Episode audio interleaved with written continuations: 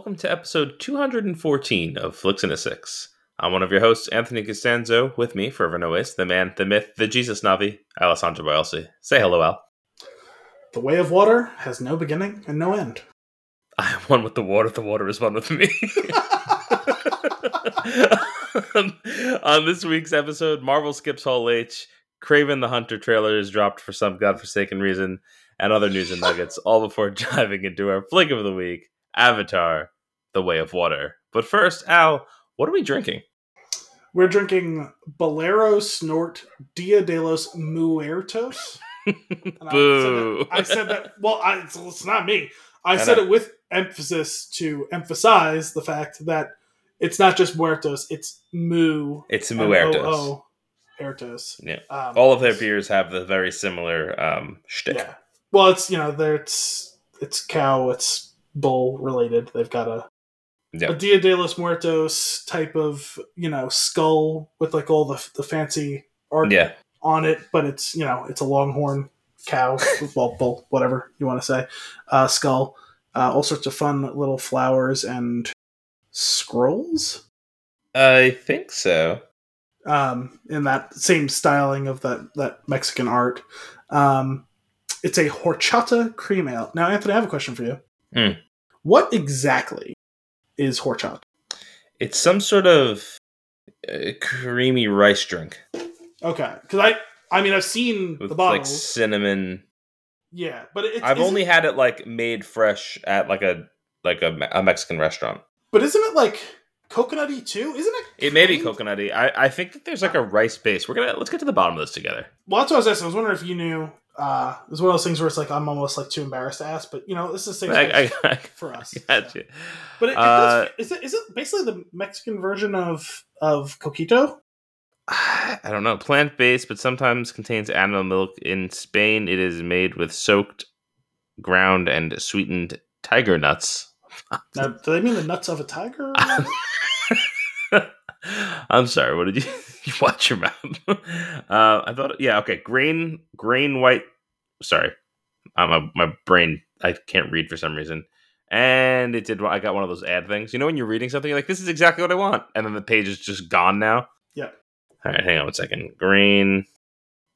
It's grain, long grain white rice, sliced almonds, cinnamon sticks, cold water, granulated sugar, vanilla, and whole milk. The long grain white rice is what gives the drink its unique flavor. I I wanted I was like I I was almost certain there was also coconut, but I guess I I, I could be wrong. What I remember from what I had was like it was creamy and delicious, and the cinnamon is what was forward on the flavor. So So Uh, I, I mean, I guess I'm kind of sort of right, like because that's basically like coquito is coconut, but it's very cinnamony. Um, you know, Yeah, I, there's something about it though where the like with coquito the the coconut is what's giving it the creaminess and the sweetness like all at once it's coming from that same type of flavor whereas this is sweetened because it's that creaminess is coming from the white rice which has a very interesting effect on the flavor. Hmm. It's yeah, I guess it's it's some similar I don't know, let's make a white drink. I mean, they do look similar, like when it's homemade and all. So All I know is I had it once and it was damn delicious. okay, I've never actually had horchata. So anyway, this is Take you a, to my little Mexican restaurant in Rutherford, New Jersey, where they have it. Well, I went to the one by me that I really like that has that ridiculous, um, that ridiculous, uh, yeah, which I had, of course. Sure. I feel like I can't not have it. I've had right. other things. That, I I feel the same way about the the restaurant we go to. It's like I could order something different, but I'm also okay with what I get. well, that's what I said. You know, so what, I I don't get that when I order out because it's definitely something. It's like fajitas. It's something you want to have when it's served because they serve the whole thing is like sure. like piping hot because it. It's an experience. Well, not only that, but like because they throw the cheese in at the end in in like the middle in the sauce and like it melts as it's coming out. Yeah. So it wouldn't have the same effect, or probably not be quite as good if you had it delivered. So I've had their other things when if I've ordered out from there, and it's it's all really good. But when I'm there, I feel like I have to have it, and it's you know it's kind of 50-50 whether I'm eating there or ordering it out. So I do get to experience the other things there. Okay. But uh, Yeah. I did have that this weekend. It's a little early consumption for you, considering my consumption. I haven't had some. I, I haven't had fresh fajitas in a while. Like like at an actual place. I that is always That's what my dad time. always gets. Yeah. So this is a horchata inspired cream ale with cinnamon, vanilla, and milk sugar. Uh, it's it has come in a pint, which we which we like very much, As it should. as it should. Um, Only six- pints for this show. well, I mean, uh, it's six point six percent alcohol by volume. It is brewed and canned by Bolero Snort Brewery in Carlstadt, New Jersey. Um, and that's about all I have for you on this can. We talked about the art a little bit already. Yeah. Cou- couple things on them. Um, I've had probably, I feel like over the years, maybe like ten of their beers, and they're they not a, not a miss in the bunch from the ones that I've had. So this should be good. I'm, I think I actually had it when we bought it originally, but I, I'm pretty sure this is like 14 years old. Um, No, it can't be that old. But I'm pretty sure you did give this to me. yeah, I get it's. Let's see what do we got here. Got tacos? I don't have tacos. Nine twenty-seven at twenty-one. Okay. Not great. Not quite two years. Not great. Um, I always love their can art. I like their Bolero Snort logo, the BS, BSB. Uh, and shout out to putting the little hop upside down. I feel like everybody else likes to throw that hop right side up, or what I assume to be right side up for artistic purposes, but theirs is upside down, and I appreciate it. I see you, Bolero Snort. I see you. I see. You. I'm glad you got it. All right, uh, let's give this one a taste, shall we? Yes. Cheers. As expected, it's delicious. It doesn't seem to have suffered for its age. No, not at all. It actually kind of, it weirdly tastes fresh. Yeah. Uh, listen, it's there's a wide range of outcomes with that freshness thing. Uh, It's definitely more pronounced with hoppier beers than Mm. it is with beers that are not really trying to uh, emphasize specifically the aroma, um, the nose of, of a hoppy beer.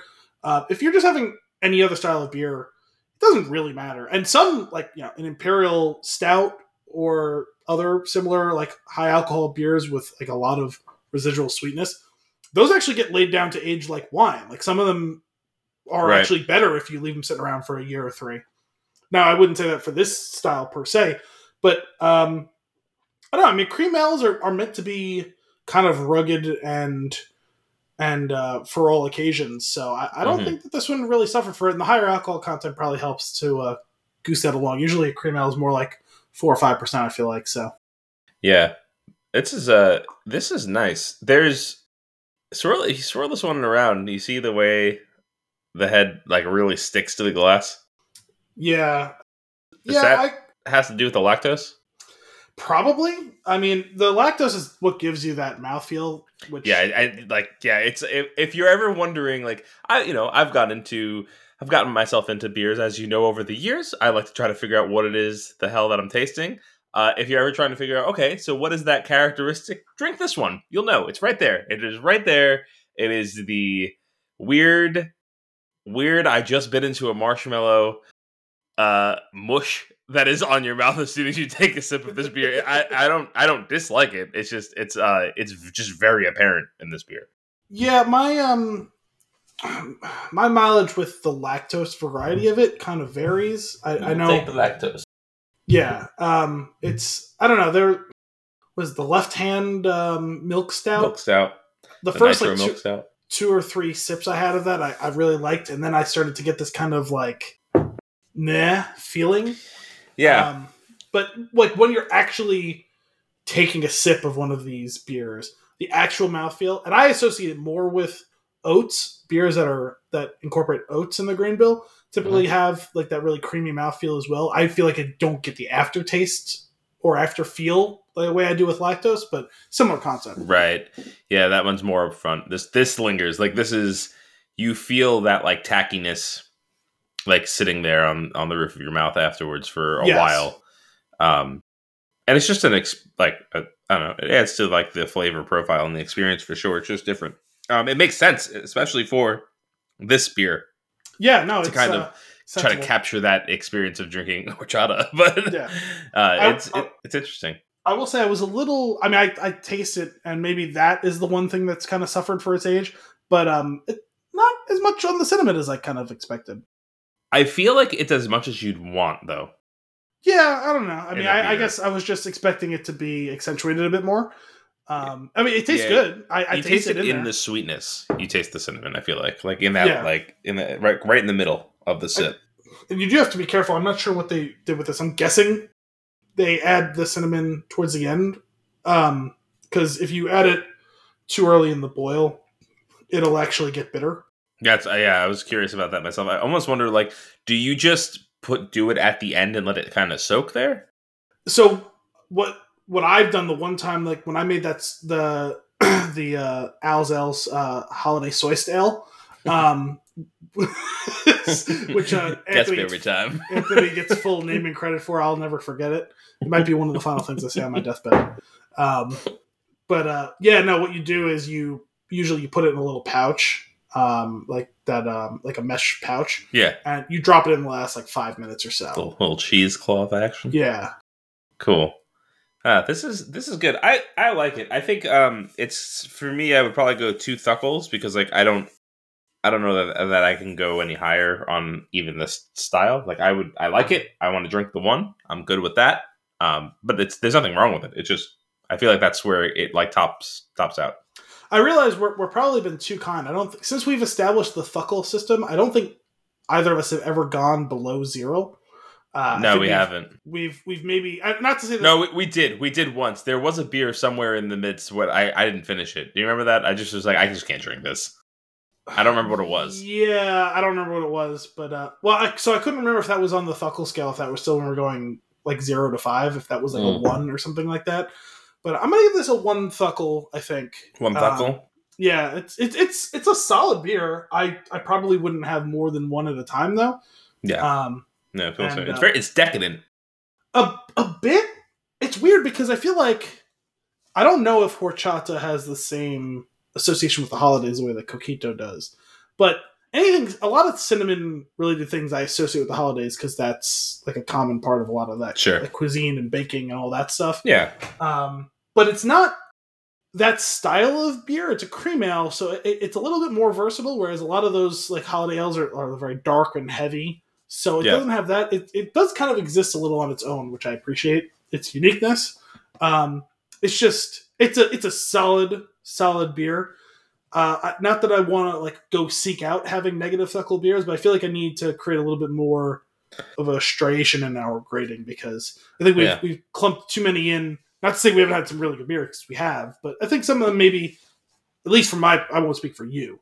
For me, I may have been a little overly generous in some of these, like as if zero to four was the only scale I could give. Yeah, that's fair. Because negative has such a negative connotation, I, and I It- mean it that like deliberately. It does. So Yeah, no, for, for sure. Um, I, I like the. I actually like the scale though because even at its worst, beer is pretty good. that's. Or I feel like that's where lucky. we landed. we've gotten lucky with, um, you know, with with some of our selections, even some Well, of the old and, and, you know, in, in, in our defense, like we, we, I feel like we got to make a point of not trying to drink something that we think is going to be bad. Sure, if there is a, an element of self selection. We've talked about that with the movies too. Like a lot of the movies we choose are movies like we actively want to see. Not Hey, all of them, but a if lot you want to, if you want to get some negative thuckles in there, just go to the liquor store, go all the way to the left. You know where where the Budweiser is. Oh, okay. where you're where you're I'm pretty sure I saw a Bud a Bud Light orange the other day. Yeah, I wouldn't be surprised. The, So- the thing that really skews me out actually is the like the Bud Light. Was it the Chelada or is it the Modelo? Uh, one of them. It's I don't know. It's some sort of fruity concoction in a can that I just I can't. Like it, it would be a thing that maybe would be fine if it was like actually like made to be Mm. like drank, not pre-made and canned. You know what I Right, mean? right, right. Ugh, gross. Uh, cream ales though, as a whole, I feel like on paper, like oh, they always sound good to me. They always sound like they'd be right up my alley. But I'm, Well, they're safe. They, t- they they they sound safe. but I feel like I'm not. I'm I'm usually like semi like slightly disappointed in them. Well, that's what I'm saying. It's a it's a high floor, low ceiling beer. Like Mm. the best cream ale, it can only be so good. Like we're like if you compare it against something like an IPA, sure, you have a decent chance of your IPA being worse than the cream ale, but if you get a good one, it's going to be substantially better. than the Yeah. cream ale. Like there's only so much like variation within the style that you can really do. That's fair. So there's only so high that that mark can go. It's a it's a safe option, and it's a it's a it's an approachable option for someone who doesn't love beer. Just like yeah, I'll have a beer. Like cream ale is something that's not one of the American lagers that is like designed in a lab to not be rejected, hmm um, not to be enjoyed, just to not be rejected. A cream ale will it is actually made. It's it's like crafted. It's like the difference between art and science and so there's an appreciation for that but it's watercolors right? Like you're not going to get blown away by it Mhm. but there's an appreciation for the work that went into it and the fact that like there's a little something there yeah. Nice. All right, man. That was a good one. Let's uh, move into some news and nuggets, shall we? if, if you say so You tell me that Marvel's not going to be at Hall H. so i've heard I mean, I feel like. So you've heard? was you, was it your good friend Alan who told you this? no no no he's a Um, he's he's a tv critic he you know this isn't his beat He might know.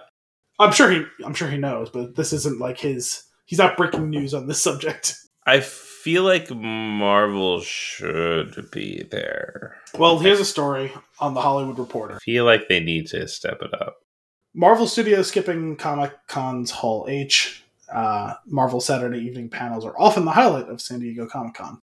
They won't be headed to San Diego Comic Con for its customary Hall H presentation. In July, the Hollywood Reporter has confirmed the Disney owned studio has long maintained it will only attend the con when it can truly deliver. The con. um, attendees often camp overnight to get a seat in the 6500 hall. The Wrap first reported this news. In 2022, Marvel Studios boss laid out an expansive slate for its multiverse saga. This year's convention, to be held July th- uh, 20th through 23rd, comes as Marvel has pressed pause on a few titles, including Thunderbolts, Blade, and Daredevil Born Again. Work is not expected to start up until after the writer's strike, and as a result, Disney also pushed back a few of its key films in a release date shuffle announcement last week. The news comes. Well, I'm sorry. Those those ones that have been paused are they are specifically paused because of the writer's strike. Yes. Okay. Um, the news comes amid a challenging time for Comic Con, which last year returned to its traditional in person event after moving largely virtual in 2020 and 2021 amid the coronavirus pandemic. The convention, which at its height can attract around 160,000 attendees, must contend with a writer's strike that would prevent showrunners of TV series from sitting on panels to attend their work. It also faces the looming specter of a potential SAG AFTRA strike, which would prevent actors from attending as well. A SAG AFTRA strike could begin any time after June 30th when the union's contract with the studios expires. Although it is skipping Hall H, Marvel Studios will still have a presence on the convention floor. While big panels get much of the attention, Comic Con is also known for creative cosplay and the chance to connect with artists and creators for smaller properties. So I thought this is an important bit of news, um, and, and what's somewhat of a slow time right now. Yeah. But um, it's not actually, I think, a panic thing. I think the fact that the writer's strike is going on is a pretty valid reason for them to skip out on it. It's also not the first time that they've missed. I mean, they've yearly they are they're considered like the one of one of if not the main attraction at mm-hmm. at SDCC, but um, it's not the first time. Every few years, they do kind of go light if they don't have anything big to show. Um, and the writer strike is is permeating through every phase of all of this. Um, we already know that like big shows that they were in the middle of making, in the middle of producing, like actually shooting, um, are being put on hold because of this, um, whether directly or indirectly because of the strike. Um, so it makes sense. I mean, people don't like account for this sometimes, but it's Yeah. not just actively writing the show or even the notes given during filming. Technically, during a strike, writers are not supposed to promote their work. Right. So that's what Comic Con is. That's what that's what Hall H presentations are. Yeah, that's fair. So they really can't. Even if they had stuff they wanted to show, they really can't. Like I guess Kevin Feige could go up and just be like, "Hey, here, watch this," but like it doesn't have the same heft if you don't have the panels following it up with the directors and the writers and the stars talking about it and helping hype the hype machine start up. So uh, it's probably Yeah. best to sit this one out, honestly. That's fair. Uh, I wasn't even thinking about it from that perspective. Honestly, I completely forgot that the writer's strike was going on. Um, well, because we're in that like Cold War phase of it where there's not active negotiation, there's nothing big happening. These streamers and and and stations are starting to j- just sink their dip their toes into the water of playing some of what they have produced already mhm. because you know most of what has been on TV for the last month was already done before the strike anyway, and what's Sure. to come that's largely true as well. Um, I I don't know this for hundred percent fact, but this is a I feel like a pretty safe assumption. But like last week, I saw them doing a big promotion on Paramount for the fact that they were going to start playing. I don't know if it was later this month. Um, 1883 on Paramount Network. The- the broadcast network or um, debut because it was a, a Paramount Plus exclusive. right. I have to imagine that was to fill hours with no new sure. yeah, that makes sense. That, yeah. because that's what they do. Like Material I, I actually forgot about this because I wasn't watching the show at the time, but during the 2007 or eight, whatever 2008 writer strike, um, CBS ran edited versions of old Dexter episodes. Ha! fill airtime and also to push viewership towards Showtime because it's all in the same company. That's all- a feat in editing. Yeah, CBS like Viacom is all like the same thing. Showtime's part of that Yeah. umbrella, and yeah, no, so they had to yeah obviously cut out a lot of the, his goriest kills and all Right. that, and, and all of Language. Fucks. Um, Yeah. but they probably took what was you know like 48 or 52 whatever minute episodes and turned them into like 37 minute episodes but when you have nothing else because you're in the middle of shooting a 24 episode sitcom or whatever like you do what you got to do right Like, Yeah. it's already been done Hmm. That's funny. Yeah, I guess I mean that makes sense. So it's, it is the time to focus in on some of those older things that we haven't actually watched yet. well and there's some new stuff coming out too i mean we could talk about it a bit during consumption but like there's a few shows that just started or are about to start that like Mhm. even though I haven't started watching them, like it's stuff I'm looking forward to. Like it's stuff that was obviously already completed by the time the Yeah. strike tipped off. But this is even affecting. I mean, obviously we're talking about Avatar two uh, tonight uh, for the movie. Um, they announced last week that was alluded to in the story I just read. Uh, they pushed back every one of the sequels one year. Yep. Um, now I don't know. That probably doesn't have a ton to do with the writer's strike because when this movie came out in December, they uh, like within like a week or so when they were like talking about, oh yeah, like we, we look we're- on the way towards hitting our number, but when we hit the number, that's when we'll officially greenlight three.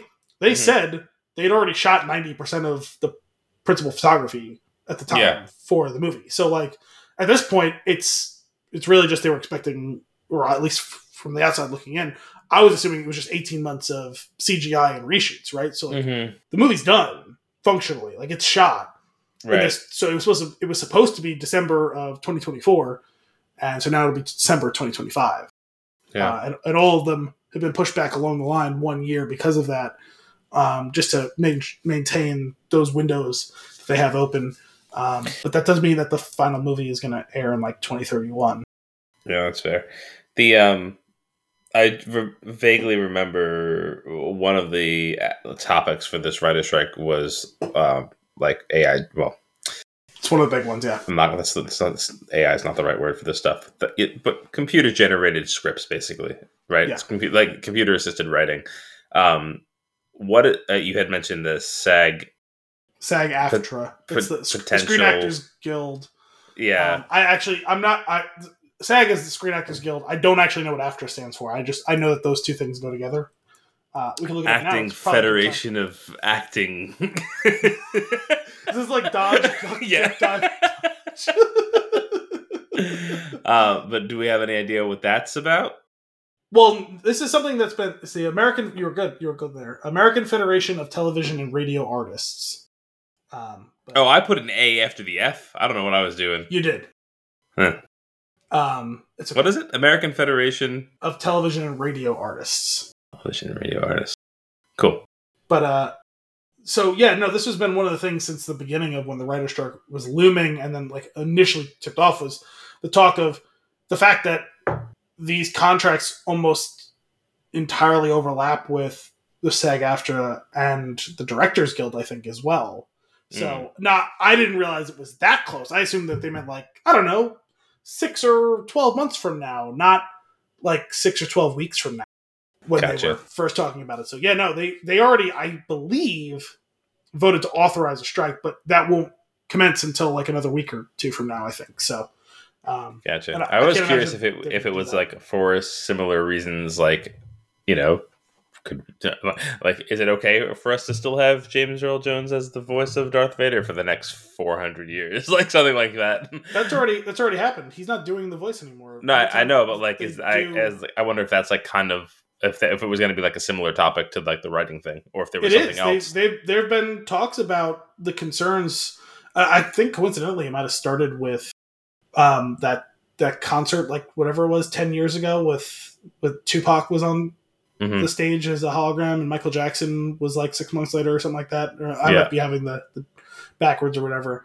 Um, and then actually, it's funny. I I didn't really think about it at the time because to me it was such a technical marvel. I, I was stunned by it. But Rogue One, when they Yeah. um, when they they grafted over a, a, a real life human being, the face of Peter Cushing to be Moff Tarkin, which I thought was was fascinating. They did a great Yeah. job of keeping it under wraps. I thought it was really cool, like a cool idea, but I- I could also understand it's concerning. I mean, certainly you would have to get sign off from an actor to do it, Mhm. uh, which has been happening. I mean, Mark Hamill did it for the for the Mandalorian, um, but and and he I guess signed away his vo- vocal rights as well. And I think James Earl Jones has as well. Makes a little more sense with him at his age. He's in his nineties.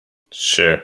Um, but uh, it's a it is a little concerning that they could do all that. But yeah, that that is part of the SAG after thing as well. Is they don't they don't Mhm. want to be replaced. I remember it's probably six or seven years ago now.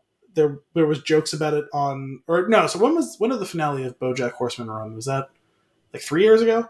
Um, they there was he was shooting a a, uh, a movie. I don't know if it was Seabiscuit or something like that. You know, because you know he was a horse. He was playing a Sure. was to play a famous horse, and um, they wanted to do reshoots, and he was fighting with the pro- production staff, and they're like, "Oh no, it's fine. We'll just do it in hologram." You know, like so this is something that's been. I mean, that show was extremely inside Hollywood, and some of it was a platform for them talking about some of their gripes or their fears. Um, and that was that's one of them. It's been on their minds for a long time. Sure. Yeah, that's interesting. Yeah, it's I don't know something like that. It, it's it's obviously a complicated topic, but like in my mind, there's a difference between like bringing back a character that they can't bring back in any other way because they're trying to fill something in that time, and it's a nice nod and an homage to the character and the performance and all that. And it's like, I think I think that's really cool. Like, Yeah. I don't, nobody's losing a job over that scene. Like, is is is what I'm getting out. But no, like, I mean the guy I who could was the guy who was grafted over was getting paid too. Probably not as much as if he was actually the character, but like right. you know he was getting paid something. but like at the same but it's like you know uh, doing that versus like doing like a whole movie where the like all of the cast is a bunch of people that have passed away like that would be that feels weird Well, so Um, I, I think part of the thing is in the writer strike and the actors strike, imminent one. Um, I, it's not even from what I understand. At least that's what they're saying, right? Maybe the way they're behaving is different, but the, what they're saying, it's not even that they're saying no, absolutely not. You can't do this at all. just of the under- logistics yeah, from what I understand, it's it's about the studios, and they've done this several times over like other issues in, in previous strikes. The writers uh, and this and then the actors and too in this case are asking, can we codify what all of the different ways that you can and cannot use it, hmm whose permissions you need to get before you do or don't use it, and the studios are like, ah, no, we'll just you can trust us. We'll we won't Yeah. fuck you guys over. And it's like, no, no, none of them, to the best of my knowledge, are saying absolutely not, never, you can't use right it. It's just we need to rules? negotiate what the rules are exactly. you know, in, in the case of a com- computer generated script, right? yeah. It's not to say that you can never use it, but we need to hammer out what are the specific applications. Mhm. When and where and why will they be used? Yeah. That's important. Like you, you do that. That is the point of collective bargaining. You need to set the agenda, the rules, what Sure. will and won't be done with this. Yeah, that's fair. Um, yeah. Anyway, I hope for swift conclusion on all of these fronts. Um, Well, considering this, selfishly, this, well, sure. Um, considering that this the SAG AFTRA strike is going to follow up on the WGA strike, like it, I have to imagine that's going to probably make things worse. yeah, Whether or not it makes it longer or shorter, actually, I suspect that ultimately it'll make things shorter. Not to say that it'll be do- over soon, but if you have like two of the three main guilds not working in any way, shape, or form, good luck making anything. right. exactly. Oh man. Um, cool. Well, we'll see where that goes. I guess over the coming weeks. I wonder if they'll be off their strike before we go on ours. Uh, They won't. Correct. Uh, my autocomplete turned this one into Kraken the Hunter Trail. Um, What? which is supposed to be Kraven the Hunter trailer. Crack. What are you? What are you? What are your thoughts on Kraken the Hunter Trail? I. uh All right. Al told me about this moments before we started recording, so I watched the trailer. Uh, I, I watched the Red Band trailer. Is that what you saw? um, I I cannot confirm one hundred percent, but considering spoiler alert, someone's nose got bit off and Mhm. spit into the camera. I'm assuming so. It's probably the Red Band trailer. Um, if not, we have a whole other set of problems to deal with. uh, but yeah, it looks. It's um, Al, it looks so bad. It looks so bad. Like just not good. Uh, and I don't. I don't want it. So And that's that's where I stand. I want to not hate it because I don't know. I, I guess like I like to like things. sure, and like Huh. I, I I like Aaron Taylor Johnson. He seems Yeah. fun. Like Yeah. you know, he's he's done He's- a decent job in other things. He's all over this goddamn universe. That's true too. Um, but like I don't know. Like we liked him in Bullet Train, right? yeah, of course. Kick Um, ass. I still haven't seen it. Um, we liked him in his small role in Tenet. Um, Yeah. His So, accent was Age his of accent- Ultron. well, I was gonna say his accent was terrible, but he was solid in, in Age of Ultron. Yeah, well, yeah, Gen- genuinely shocking death. I wasn't expecting Yeah. that. Um, it's great. No one would ever know. I, j- I love that scene where Hawk Oh, yeah. guy is aiming at his back. it's so good. Um, Um, yeah, so yeah, I'm rooting for him, but this doesn't Yes. look good. Um, I am curious why Russell Crowe is doing a Russian accent. I just I'm curious why Russell Crowe. Like, just I'm gonna stop there. Why Russell Crowe? Why Generally, or Russell Crowe? just I don't know. Lately, I'll, I'll raise you one. Why Russell Crowe? why Russell, why is Gamora? Uh, Also, Yeah. ano- another guy who's all over the yeah, he's, he's crossing that. He's crossing. MCU boundaries. It's uh. See, I don't know. He kind of entertained me in Thor.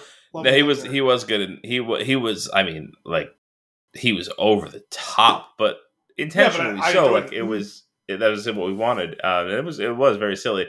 Um, but he, I don't think that they had him bring it back down to reality for this for oh, for what I can see. no. Uh, and I just don't understand.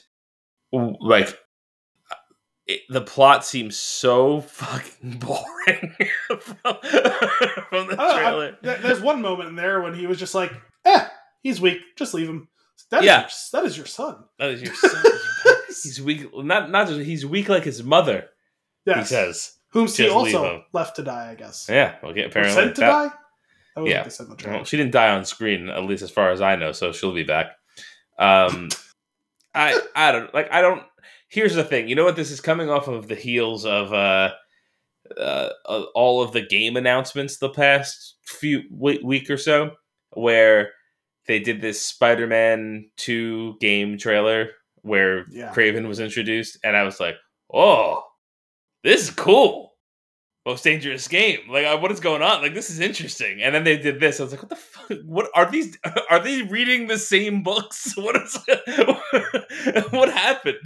I feel like one person read the source material, and the other one had it was like was like half listening. Mhm. While that person was giving them a summary, and, and then they got to greenlight a movie. It's funny because like going back for whatever reason, I like Batman and Spider Man were probably the ones I, I knew more of the villains of, than others. Mhm. Probably uh, part of it certainly was from watching those cartoons when I was younger. Sure, Um, but even just like in the public lexicon, I feel like there was a little bit more about it. Yeah. Um, I really liked some of those Spider Man games that came out in like the Oh, early yeah. two thousands. So that was part Spider of it. as Man well. the movie, the game too. Yeah, fantastic game. One of my favorite games of all time. Um, but I it's weird because it seems like Kraven is kind of an important character in the Spider-Man nemesis ness. Yeah, Um, I, I, I, I don't know much about it. I just, I, I, I know of the name in the space. That's all I know. And then what I saw from that actual game trailer, which looked amazing. I, I, I don't remember much about him from. I feel like I'm, I'm sure I've seen him in a cartoon or two. I must have seen him in a cartoon. I Yeah. don't remember him being in any of the games, so I really don't know much about him. I I I actually say, vividly remember a cartoon with him, but Yeah. I, but I don't remember. wasn't he wearing like leopard skin or something like that? No, he's got like fur? a, he's got like a very furry. furry ruff. Yeah, Yeah, yeah, yeah. He's got like that little what is it, like a tooth that he's Yeah, that wearing sounds on right. around his neck? yeah. I can visualize him, but I, I don't recall anything about him other than that. Yeah, it's like is he a Um, lion? Is he a man? Like, I gotta be honest, I, I I do dig the name. Kraven the Hunter. So it's Yeah. a fantastic name. Yeah. Especially considering Craven means coward. But cracking like- the hunter trail. Yeah, exactly. Uh, Cra- Craven two, cracking the hunter trail. but uh yeah, I don't know. So what he just it doesn't even say that he uses the senses of animals. It, he uses the animals to Yeah, I don't know the logistics. So the way that, and that's why I'm saying, like, oh my god, like, what are you doing? Like, especially, you know what? There's no excuse either because Sony is making the game. like, I, Insomniac makes the game, but like, Sony's pulling the strings. Like, in the game, it's like this. He's like just this incredible hunter. He can track anything. He's looking for the next big challenge and it's there it's getting more and more crazy the things that he's hunting this i was like what like what i don't i honestly i have i have no clue what's going on I mean this one looked like just a standard revenge plot. haunted past yes. I guess he's got a lot to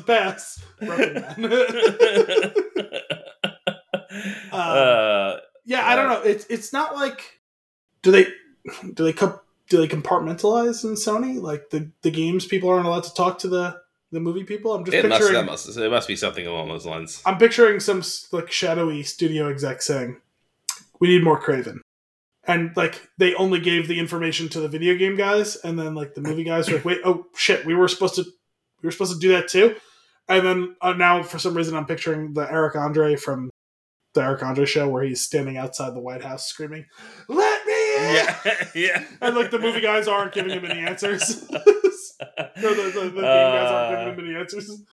Yeah. Yeah, I don't I don't know, man. I don't know what's going on over there. Like it's it's such a mystery to me. Like how it's just so off the rail. And you you know, you I think I think this was before we started before we hit record, but you were just like you can make tons of money just let somebody let's just let somebody else maintain the rights, give permission, problem solved. yeah. have your input have your you know set the agenda hey we want a Kraven movie this year we want a i don't know shocker movie three years from now um but let feige and the mcu do the work like they are the ones who like i'm not saying they've gotten everything perfect but like they got all the spider-man stuff right all Yeah. those three movies are really really good they were like with the Spider-Man stuff. They were like Marvel's like basically strong armed them because like look, we are dominating this space. So like, let's go. Like, we give us Spider-Man. We have we have plans. oh i'm sure And they threw Sony- gobs Sony- of cash at them Sony was like, okay, but you got to give us all this money, and you got to make it say Sony first on the screen. And Marvel was like, okay, baby birds, we'll feed you. and then as soon as the music started, everyone was like, Oh, Sony had nothing to do with this. Also, I think Rhino was in this trailer, right? Was in that oh my god. With a weird fucking Yeah. arm. Yeah, that was like the final second of the trailer is like what do you let's see why they call me the rhino or whatever the hell he said. Yeah, and then his something arm started getting scaly and I was like, well, that's weird because not scales. Um and Yeah, then sure I, it's a, it's a hide, right? it's a hide. Is that what was growing on him? No, no. I'm like a rhino has a hide. Yeah, no, sure, it doesn't have sure. Those looked like a scales. It looked more like he was turning into the lizard, but Yeah, it's not a reptile. regardless. It's So, um, I don't know. I don't know what we're doing. I have no idea. I just don't like they're polluting this space, and like I feel like Marvel had cre- has created such a a perfect situation of like how to bring things into the fold, and everybody at Sony is just like high as a fucking kite making movies, and they're just like how are you gonna fit this one in? And like, it's just such bullshit. And Marvel will figure it out. I was just like, oh, I was at the end of um, what was it? The end of No Way Home, where we saw Tom Hardy and Yeah. his little symbi- I was like, cool, but also like, you got to keep that shit at arm's length. like, it's not like it's it doesn't it has no business in the MCU. It should be they should. I just hope that at some point, like. Loki just wipes out that that multiverse like nice. section. Um, also, like, I guess they're just going to ruin the fledgling career of Oscar winner Ariana DeBose. I guess. Yeah, Well, I feel I feel bad for her. Why would she do this? Why would she, why would her agent let her do this? somebody's got something on her. That's how. That's something. I you don't think do. You don't do to- this one by choice. I think she just needs to fire her agent. Like, why would Yeah, they let her do this? Like, hey, So, oh, want sorry. Some, do you want some of that superhero money? I Sure, take I'm, I'm an Oscar winner. I, I could probably book anything, right? Yeah, we, I take we got back. something for you. Somebody has something on her agent. That's what it is. Sure. That's what it is. Um, yeah, because Jesus, it's like, Like, you, I, I, I, I'm, you read. You, paid. I'm but- sure she read like that first page of the script, and it's like, what the fuck did I get myself into? it's bad, man. It's bad. I encourage you all to watch the trailer for Kraken: The Hunter Trail. It's it's really it's it's uh it's a you know it's funny. It starts off and I'm like, yeah, Aaron Taylor Johnson. Did I get that right? Yes. I'm like, yeah, love it. Great. Let's see where this goes.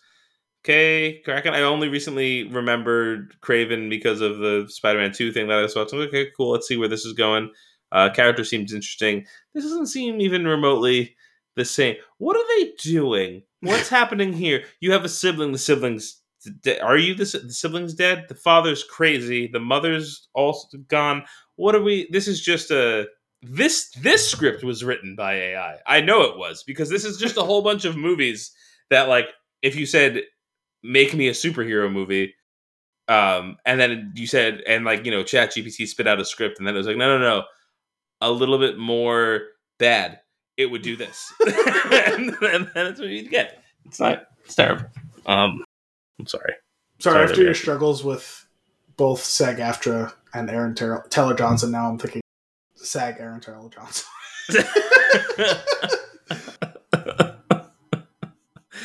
oh goodness i there's there's no more news let's get into some consumption what are you consuming Um, so I only really have one main uh, consumption note here.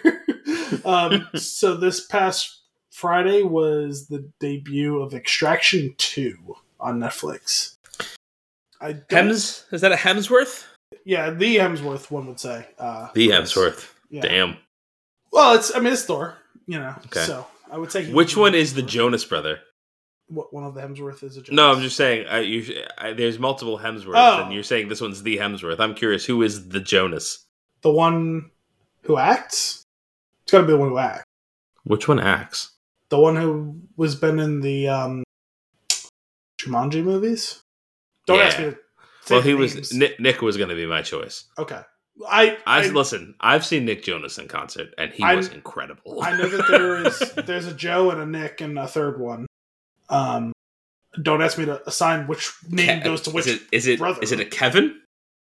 Sure, if you say so. That's a guess. I think I'm right. I know that Joe is one. I know that Nick is one. I don't know which name goes to which brother. But the one who acts I- occasionally. I know which one He's is the- Nick. He's the. I know that the other one's name that we know is the person that stands in the front, Sure. and then there's the other one that we forget about, and I think I want to say his name is Kevin. Just like the Hemsworths. There's Chris It's and there's Chris, Liam, and then there's the one from Westworld. Luke, Yeah, sure. Right? I think I think there's also a secret fourth one too. the the ever elusive fourth Hemsworth. Yeah, just like the secret fourth Baldwin. Right, right. What is it? Uh, what are their names? Alec, There's Alec, there's Stephen, there's Billy, and then there's secretly the fourth one, Daniel. Bobby, Billy Bobby Baldwin. Yes, Dan- Daniel Baldwin. Daniel Baldwin. oh man, what were we talking about? Extraction two. right. Did you see the first one? Uh, Did we do that for the show? I want to say we did it on the show. It's possible. I your remember. brother. Was he part of it? Maybe. I I watched it with him the first one for sure. But I was he think. part I of think we did it. I think so. I want to say he was. So it's funny. So spoiler alert for Extraction One. I won't spoil Extraction. Spoiler for Extraction One, which came out in 2020. Remember, height of the pandemic. Looking for something to do. We watched that. Mm-hmm. Not big on Netflix movies, but we watched that. Um, You want to talk about scripts written by an algorithm? well, we've had that joke. I, I know Yeah. we talked about it multiple times. It's not just the scripts; Box. it's the whole thing. Yeah. Well, we we talked about it a lot during the Bird Box episode. Like that was, that was included, not limited to the naming of the movie. sure. Um, I need two words: bird box. All right, it's fine. So, spoilers for Extraction 1. What I recall of that movie is many bullets and explosions. Chris Hemsworth's character is named Tyler Rake, and he killed someone with a rake. And that made me very happy. And the end of that movie, I remember him going across a bridge, getting shot in the neck, falling, and drowning. Only things I remember from So imagine my surprise a few weeks ago when I saw Extraction 2 coming soon. And I'm like, no, he, he definitely died. He for sure died. I didn't see this movie. Okay. Spoiler alert for Extraction. It's fine. Um, I don't think I'm missing anything. I'll watch it. I don't think I'm missing anything. I'm trying, but now my, my mind is free. What am I thinking? What movie am I thinking about? It was a Netflix special. talking about Triple Frontier? That sounds right. Isn't that what it was? Yeah, that also with- sounds like a with- made up name from a fucking. You know when you do those the fortune cookie thing, the fortune not fortune cookie things, but like the Yes. the fold flap thing. Yeah, yeah. What is that thing called? Uh, Fortune don't teller. I think Sure. it's called a fortune teller. Might be. Anyway, um, you do that and you get triple frontier. That was the one with Oscar Isaac and Ben Affleck. and Was Pedro Pascal also in that? Did I see this movie? We we did Triple Frontier on the on the show. That I. Okay. 100% All right. Uh, Pedro Pascal is in is in that movie. Yes. Uh. Okay. Yep. Yep. Yep. Yep. I think. I think That- this is what I'm thinking about. That was the Doesn't movie. they like that, end up? Isn't like they get turned on by one of their own men trying to steal money or something? Is that this Uh, movie? I don't know. I just remember What? they were trying to steal some money in like Argentina or something. Yeah. Yeah. Yeah. Okay. That's the movie I'm thinking of. I didn't see Extraction. Okay. Back to your story. Anyway, Extraction Two comes out despite the fact that he 100 percent dies at the end of that movie, sure. and I was like, okay, like like honestly, who cares though? Like whatever. Just handling um, that away. Yeah, no, and they do in the first five minutes. They they explain away how he survived, um, and it was really just like somehow he didn't drown or bleed out from his throat. He fell off of the bridge into the Fountain of Youth. No, he fall he falls into the bottom of a river and is under the water for quite some time, but washes up to shore and somehow gets to a hospital and is in a coma for five years and then wakes up. That's the Sure. first five minutes of the movie. Um, so yeah, no, I just I watched this movie. Um, neither of them is heavy on dialogue, although this one has a lot of exposition in Georgian. And when I say Georgian, I mean the country of, not the state of. Hmm. Um, and uh, yeah, I don't know. Uh, The the one thing I'll say is if you like, you know, eighty percent of John Wick action, then this is the movie for you. Yeah. It, it's a lot of shooting and stabbing and kicking Uh, and I, I, I don't know. I feel like that maybe undermines John Wick because there is something uh, wonderful about the choreography of that oh no, movie. the choreography is good in this. It's, Okay. it's a little bit more reliant, I think, on CGI Mhm. in some of the fight scenes. But uh, no, I'm saying it's it's it's bargain bin John Wick is, is what I'm saying. Okay. it's, I gotcha. It's, it's if you want that sweet sweet John Wick experience, but at only ten percent the cost, Extraction. You want that sweet, sweet sticky wicky? All right. Well, I don't know. If you want to do that at some point, I guess we could watch that. I Yeah, I mean, not, not definitely not advocating. Just like it was the thing I consumed in the past sure. No. seven days since we recorded, and um, yeah, it's it's fun. It was a it's a it. big it's a big dumb action movie. Whatever. Um, moments before we recorded, I finished the fourth and I don't know, maybe final season of Never Have I Ever. If you are not familiar with that show, I'm sure we've talked about it before because I've been watching it over. I'm. I'm only kind of joking in the sense of like Vampire Hunter. You've talked about the show before, but I don't recall like detail about it. Uh, so it's about a girl and her friends in high school, and uh, it, it's a lot more complicated than that. Her father dies when she's in her fresh. Wait, talk about hand waving. It's a lot more complicated. than this. Yeah, I'm This to- girl in high school with her friends. There's it's a lot more complexities to it. The, the, the thing is, it's not so much about like the stories. The story is good, and the like her history is good is great. Like and like where it's going, and like how she's like growing up through the four years of the show. But it's really like the, the chemistry. It's it's it's so much greater than the sum of its parts. What I'm It's hearing it- here, what I'm hearing is high school's a really serious time. These problems matter.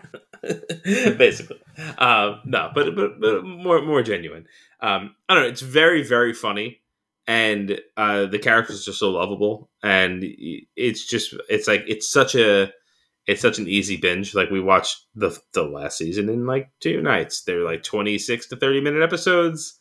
They're excellent. And um it was a buy for like you know and that's all for now at the end. Like like uh, kind of open like they could do more if they wanted to i guess but it ended with them leaving high school. So like it feels like the perfect time for it to be over. It's narrated by johnny mcenroe. It's yeah I can't imagine John McEnroe narrating a. a It's a- great. A high school television show. it is great it's Wait, such a wonderful He actually is a i'm tennis player? i'm dead serious Now I want to watch the show just for that. You That have to, because- hilarious. it is like the the reasoning behind it is is is great and it could have just been like a one-off thing that they did for the first episode but no they did it for four seasons I feel like you're you're pulling a prank on me right now. No. no it's, it's absolutely john McEnroe. this is shocking. it's great and i think you should watch it um something that I Uh, want to just find if there's a G compilation. would probably online. love it so you could watch it with her She'll, you guys will get through it really quick I want to see if there's a compilation online of someone just pulling all of his narration. I don't want to watch the show. I just want to hear all the clips of him narrating. no It's- i it's think so you do want to watch it. Uh, but you you do want to watch it because the way that What's it he called again? I jumps already he jumps in when something's happening like his voice jumps in like to like almost to like scold the main character sometimes it's pretty great What's it called again? I already forgot the name. uh never have i ever That's right. and it's a great shtick in that the show is called never have i ever and then every episode is like dot dot dot and a thing Ah, and it's really good it's I like- really I like a show having it's- a, a title theme.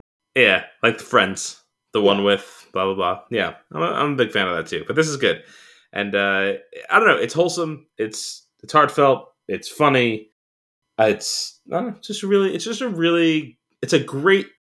It, it's a great note. Like it's just a great show. I, I can't I can't still like stress. Enough. Like if you really just want something kind of chill to watch, high quality, great chemistry, great performances, well written, very heartfelt. It's give it a go. Is it like a dramedy? Yeah. Okay. Yeah. Um, So like a Parenthood esque thing. yeah, like Okay. in in that. Well, yeah, yes. Fewer. I feel like there are fewer characters, so the stories are allowed to be a little bit more tight and centrally focused around Devi, who is the main character. Um, but yeah, So the politician. mm, not as outlandish as the politician, though. Okay. More grounded. Okay. Um, no random singing. We're not just gonna break out into. What was, Well, what was the thing in that show? And I was good in it. The head, the Native American headdress. Oh god. oh man, hat. We came up with a Native American headdress before we came up with hat. That's from How I Met Your Mother. if you've ever seen that episode. Nah. um, anyway, never have I ever done. Outer Banks finished the fourth season, Ugh. third season, burned through that. Um, interesting, interesting end to that season in that it closed, it finished, like it, it like finished the stories that they've been telling this whole time. Everything's wrapped up, and something new was introduced. I was like, oh god, how many scenes are we going to go on this quest for?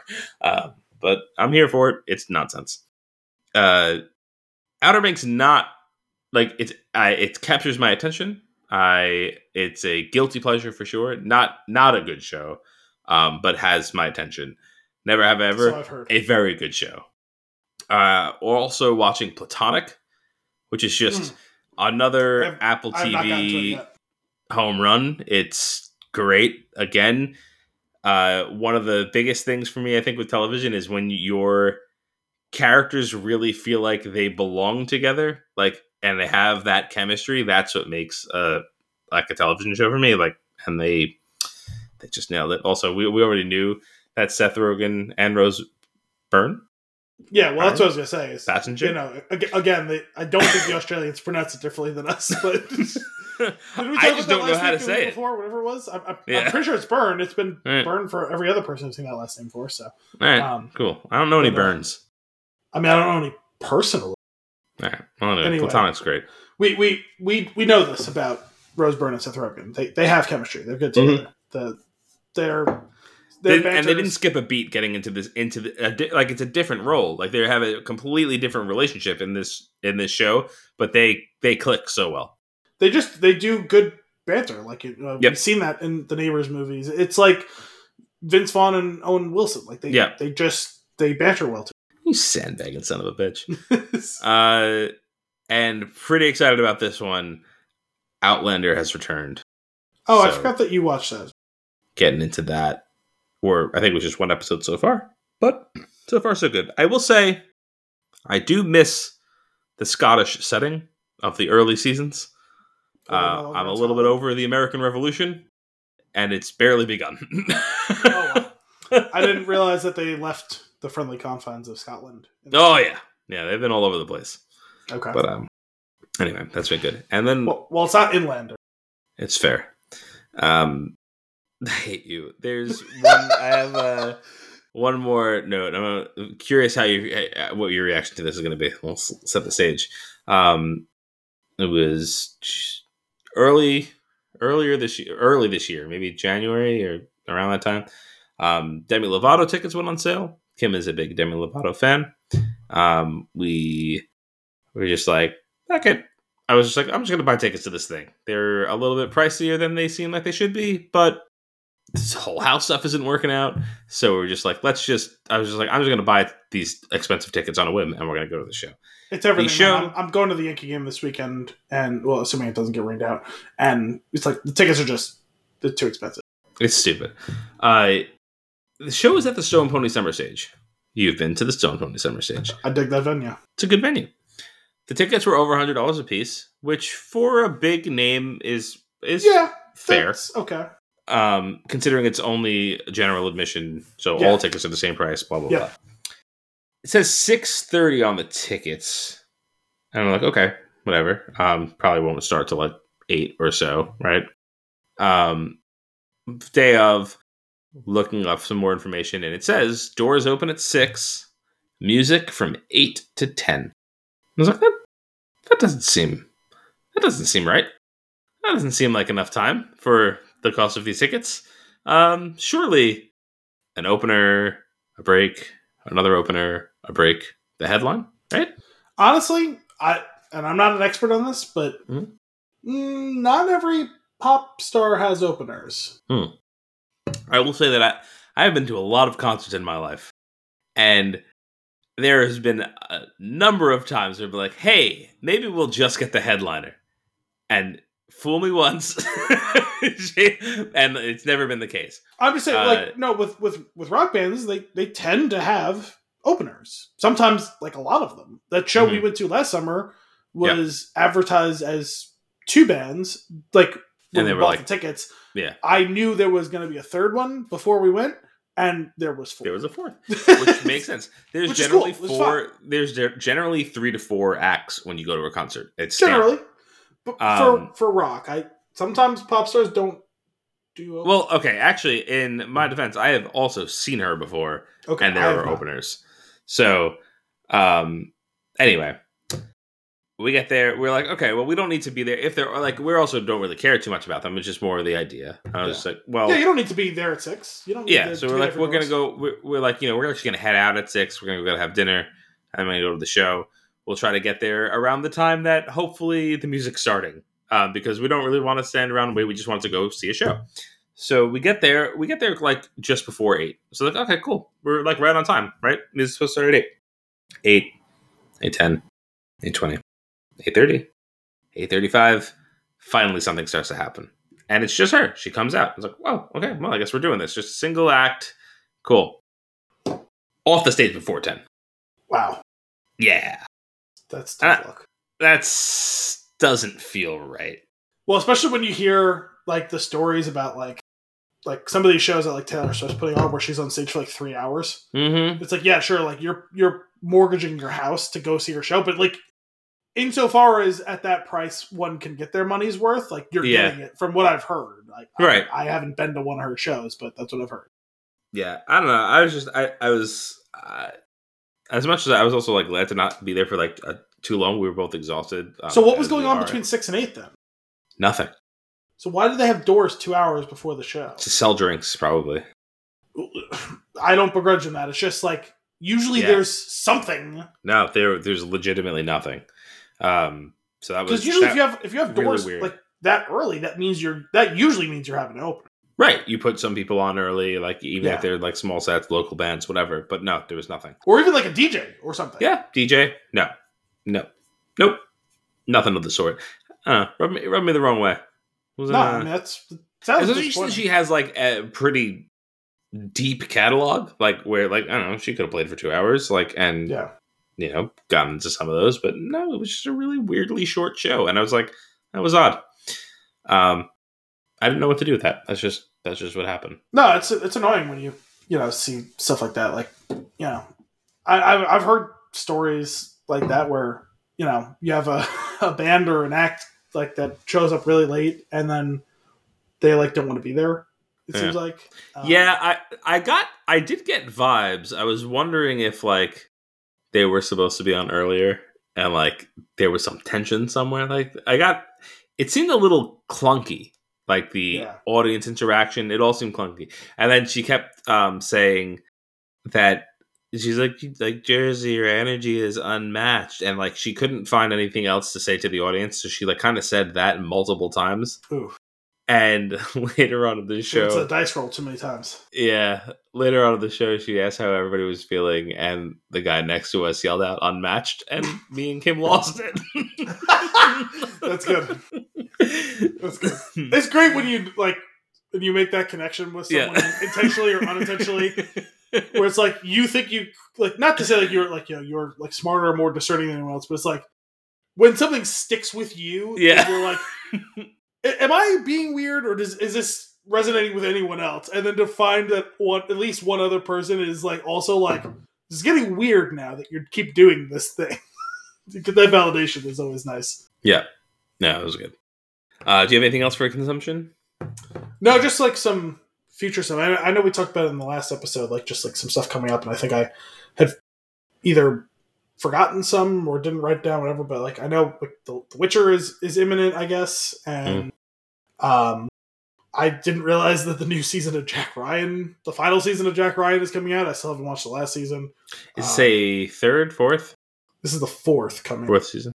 Uh, the Righteous Gemstones just started. I, I haven't had a chance to start, but I'm excited for the new season of that. It's funny. Hmm. Some people making some of the parallels between that and Succession. Like, oh, HBO's hit series about a rich family who can't get along. Yeah, it's funny. So, uh, you know, I'm excited to, to delve into that. And uh, I think there's even still one other thing that's soon. I I forget what it is. Yeah, I don't know. There is actually some good TV coming in the uh, the early summer window before the uh, kind of the dog days of July and August. Usually, there isn't a lot of like new shows Mm, like, out and about. Even less so, maybe Writer's Strike in full force. So sure. Yeah. I uh on the consumption front, I, ju- I did just think that the I have played I had played a little bit of uh Survivor since we spoke last. Um I am on my way like I'm supposed to be going back to Jedha. Mhm. No spoilers. Um and I took your advice and I was like, you know what? Before I go, I'm uh, before I even go to Jedha and start look poking around before entering the main storyline, I was like, I'm just actually going to spend some more time here and do some side quests uh, on Koboh. Why not? Yeah, yeah, build up, build out the old, the old force tree. You know, get that, get that thing, that thing growing. Yeah. I love that game. It's so good. I was playing the other day actually. Um, obviously, you know, having finished the main story, and actually, I saw yesterday there was a patch. Um, the fix there was a, a big bug that a lot of people are facing, including myself to a lesser extent than even Dominic. Dominic had was even worse. The bounty system. I think he said he got the first one and then was never offered another one after that. I got like seventy percent done and then couldn't get the next ones like offered. Supposedly that was fixed. Um, and there's a pretty cool scene that ties all that at the end. It's one of the I'll have to look into that. If I have a bounty, is it just in my list of missions somewhere? Yeah, if you like bring up the start menu on the bottom, you'll see like a tab that says rumors, and then you'll see a tab that says bounties. Okay, I'll If you talk, look if- into that. you have to talk to the Kit Fisto looking alien Caij. The- Yeah, no, I that's I was that's why I'm asking because I talked to her and it was very like a dis like just like a very dismissive like conversation as if you, I had already talked to her and there's nothing to do. it's weird how they pace it out, like because she has conversations where she gives you a bounty, and conversations where she, if you've completed a bounty, like where she wraps up like like kind of like a debrief, Mm-hmm. and then there's just her regular talks with her the way there is with like every other character. Yeah, So like the way that's balanced out is a little bit odd, even if it is fully functioning. Just because Gotcha. like there's like there's three main pathways of conversation, whereas like almost everyone else, it's basically just you're getting backstory or banter. Mm. Okay, maybe they're giving you a rumor one time, but like it's mostly like backstory character stuff. Skoova Stev. Yeah. Uh, well, he's the obvious exception, but like all the other ones, like Zig Yeah. or Moran or Toa, or like I mean, she gives you the ones to like go track down the uh, the temples, which is cool. But um, Yeah. But uh, Yeah, yeah, no, like the, the, the temples are fun. Those like they're like They dungeons to solve. I like that stuff. they're cool puzzles. They're pretty low stakes, low stress. You get some cool stuff out of it once you figure it Mhm. out. And I I appreciate that. Same. Yeah, I so I was like, I want some of these bounty bucks, and I was trying to talk to her, and like I didn't see any bounty like mission or anything. I was like, and then I found out that I could play her in that tactics game, so I just Yeah. I just wiped the floor. My first, I just completely destroyed. But have you not played I- the Holo Tactics before? It was the first time I played it, and I just Oh, I told you a while back. I was like, man, I feel like you're gonna love that. I Like, know. I, I just obliterated the competition. It's fun, right? Like it's just a Yeah. fun, stupid little thing to like just go do. I don't know. I'll play. I'll play for some rewards. Some Um, of them are kind yeah, of tough. Very Some of the rewards are mostly useless, but some of them are actually pretty solid. So Good stuff. Sorry. All right. I Um, so that's consumption. Before we get into the movie, I've got a little story for you. oh boy, So, as you know, I'm in the process of buying a new house. Yep. And it is such an annoying fucking process. But anyway, that's where that's where we're at. On Thursday, we did the inspection at the house we're buying. Mhm. For the most part, went pretty good. Couple of things, nothing too crazy. Weird some stuff like the flashing on the windows on the outside wasn't done properly. So like you could like some of the wood is exposed, but it's also been like that for years, and there doesn't seem to be any signs of damage. So like maybe it's okay. We're not a, a much smaller fix than what held up the last house, yeah yeah yeah so, exactly. and cheaper. So- So there's that. I was like, okay, not that big of a deal. A little, there's a little drip on the water main line into the house, but there's a shut off on the outside. It's an easy swap out of the part once you Mhm. turn it off. So nothing too crazy there. Um, couple of very like very minor things. A weird. There's one weird circuit in the house that like way too many things are connected to, and like they're protected by a GFI switch on the second floor in the bathroom on the other side of the house, which doesn't really make any sense at all. Like I think every house has that at some point or other. It doesn't make sense, but every house does. Yeah. This is like yeah, the the most hyperbolic version of that is in Christmas Vacation when uh, he's trying to string up the lights for the house, Mm. and there's the one light switch in the garage that's Yes. connected to the outlet that has four thousand splitters on it. That is like extremely dangerous and illegal. Yep. Yeah. So the way that we found this one out is the inspector tripped the outside switch so that he can go inside to. uh, His assumption was that it was attached to one of those GFI switches, so he swi he he tripped it with the intention of going inside, finding it, and turning it back on. And then he was like, "Where is this thing?" And then we were in the laundry room, and the, the lights weren't turning on. It was like, "Huh, all right, we'll find it later." And he went in the garage, and the garage doors weren't weren't opening. And he's like, well, I wasn't expecting that. And then he's like, he's plugging this thing into other outlets in the area. He's like, are they all on this? And then the homeowners came back, happened to come back, like while he was like looking into this, and he's like, hey, I tripped it outside. Where's the reset? And the owner was like, oh, it's upstairs in the bathroom in the master bedroom. Again, completely on the other side of the house, upstairs. It's very, very weird. Anyway, not a big We- deal. We have a situation like that in my house where the upstairs bathroom that like me and my sister use is on the GFI that's in my parents' bathroom. Mm, Sure. Why? Yeah.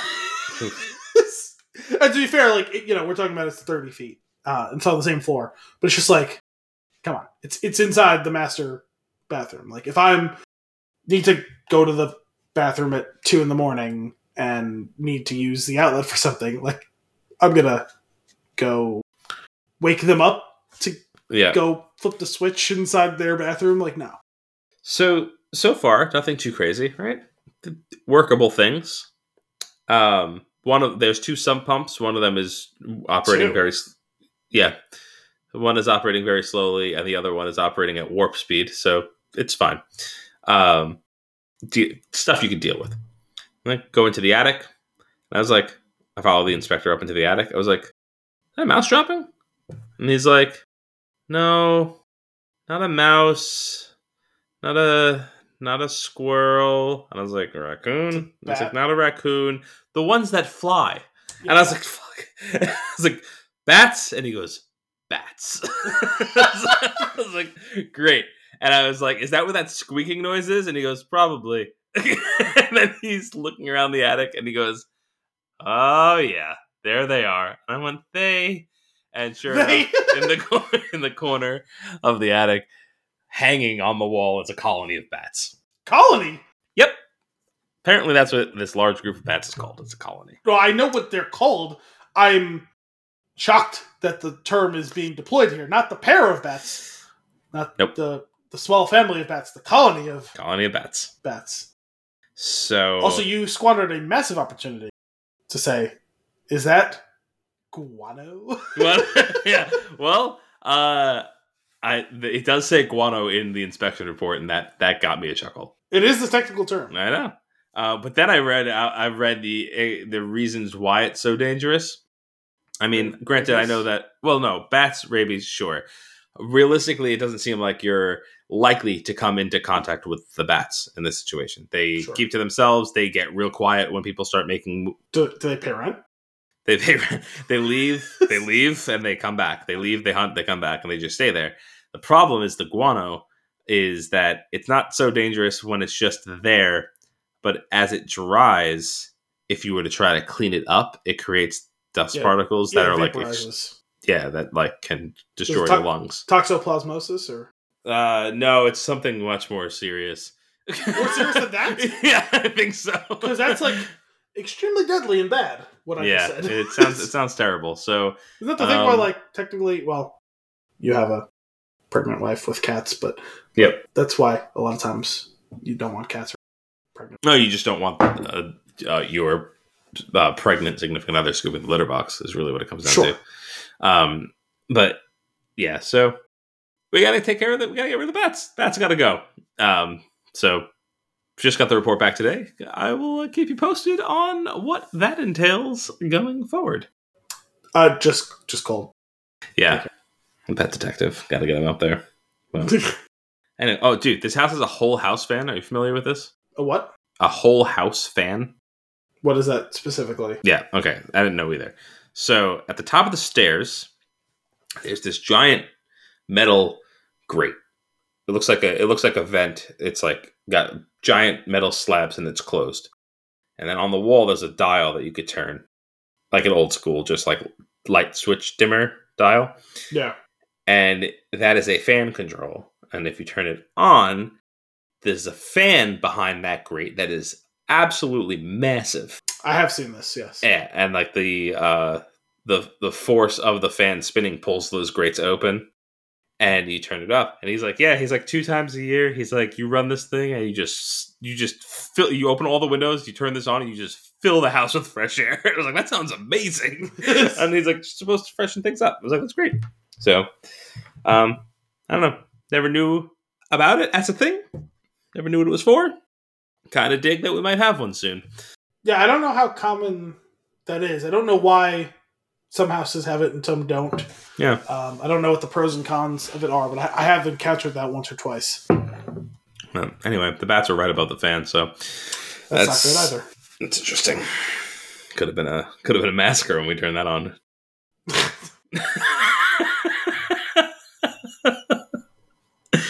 uh, really vaporized that bad shit.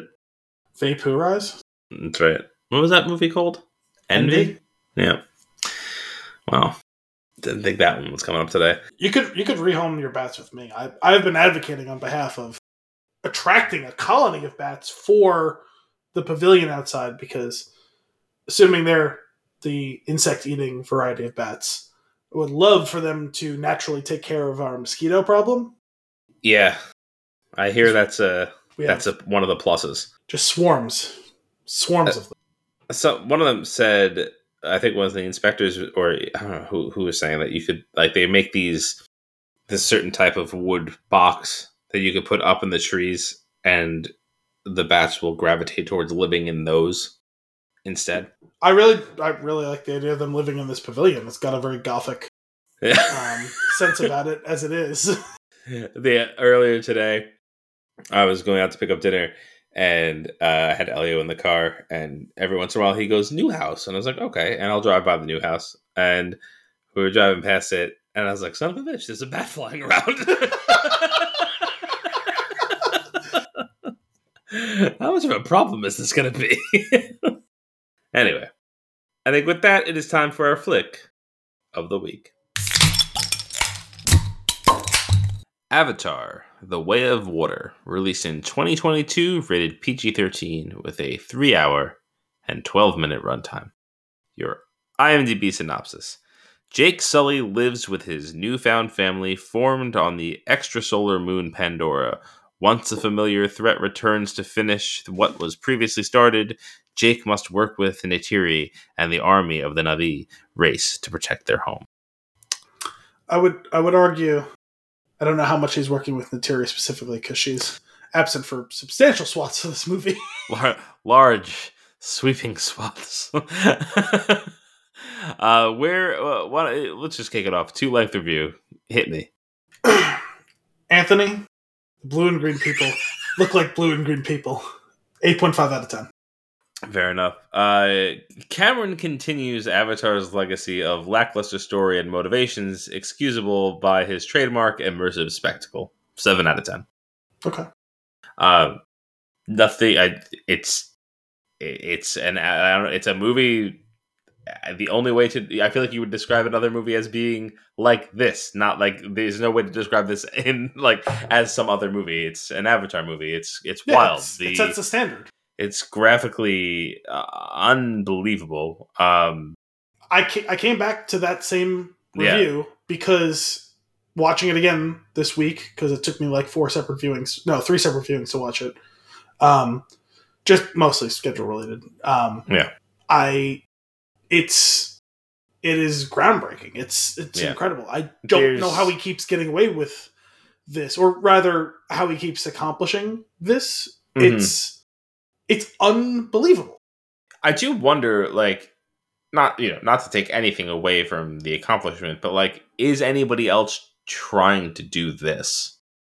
I Like, this is a I would say yes and no. It's a- long, like a long time coming, right? Like, it's a there's a lot of work. It's many, many, many years of technological development that goes into specifically making the movie because like we need to define and develop the tools for making the movie. Like it is an undertaking that I'm not quite sure other people are interested in. So I think there are a lot of other places that would like to accomplish this. Mm-hmm. I think that there is a a lot of proof that they're not willing to do the work to accomplish it. Mm-hmm.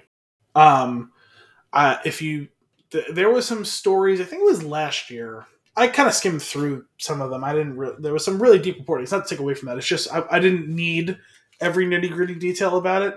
Uh, it also means that I won't be able to tell a compelling synopsis of it here. But there's been some poking around, not by you know serious, you know Washington Post or New York Times reporters, but just people who are curious of what these budgets are so big on some of these movies. It's mainly aimed at the superhero movies because outside of Star Wars and Avatar, those are the greatest purveyors of VFX, right? Mm-hmm. All of you, you're devoting fifty percent of your runtime to movies that, or to, to sequences that are like entirely or majority CGI. Mm-hmm. Why does it look like shit half the time? Mm-hmm. And the best, like, short answer is a lot of times they're half assing it. They're making unrealistic asks of the studios that are responsible for the actual VFX. Right. They're trying to change things on the fly at the last minute. They're not devoting the, the amount of time needed to actually let these things cook and gestate and look good. Yeah. Um, he took what twelve years to make the first one, and thirteen years to make the second one. yeah. So he is putting in the time. So I, I do think other movies would like. I think I think Marvel would like their stuff to look this good, Mhm. but they very obviously don't have the desire to put in the work required to do it. Yeah. Yeah, that's that's that's fair. It, it it's it is it really is crazy. Like there are things. I mean, like you said, the blue and green people look like green, blue and green people. Like yeah, yes, like that is great. Like it is because of how absurd it is. You know, you're not seeing something real when you sit down to watch it. I think what happens though is over the course of 25 minutes You believe the lie. the seams completely disappear. Yeah. And in a way that an animated movie can't do it, No. right? Um they they an animated movie can be like captivating and you can be completely engaged in the story. Like a Toy Story for example is probably the closest thing that I can think of like where it's like it it's so rich in storytelling and um like and its art style that like you you're completely captivated by it but you're not immersed in it the way that you are with something like this where you are it has blended into your reality when you're watching it like it's just like there's this seamlessness between a now a human person that's on the screen and one of these avatars and it looks like it makes sense and that's insane like that's, probably the truest test, right? Is when they're on screen, not just with each other, but with actual real life people, and it doesn't feel out of place.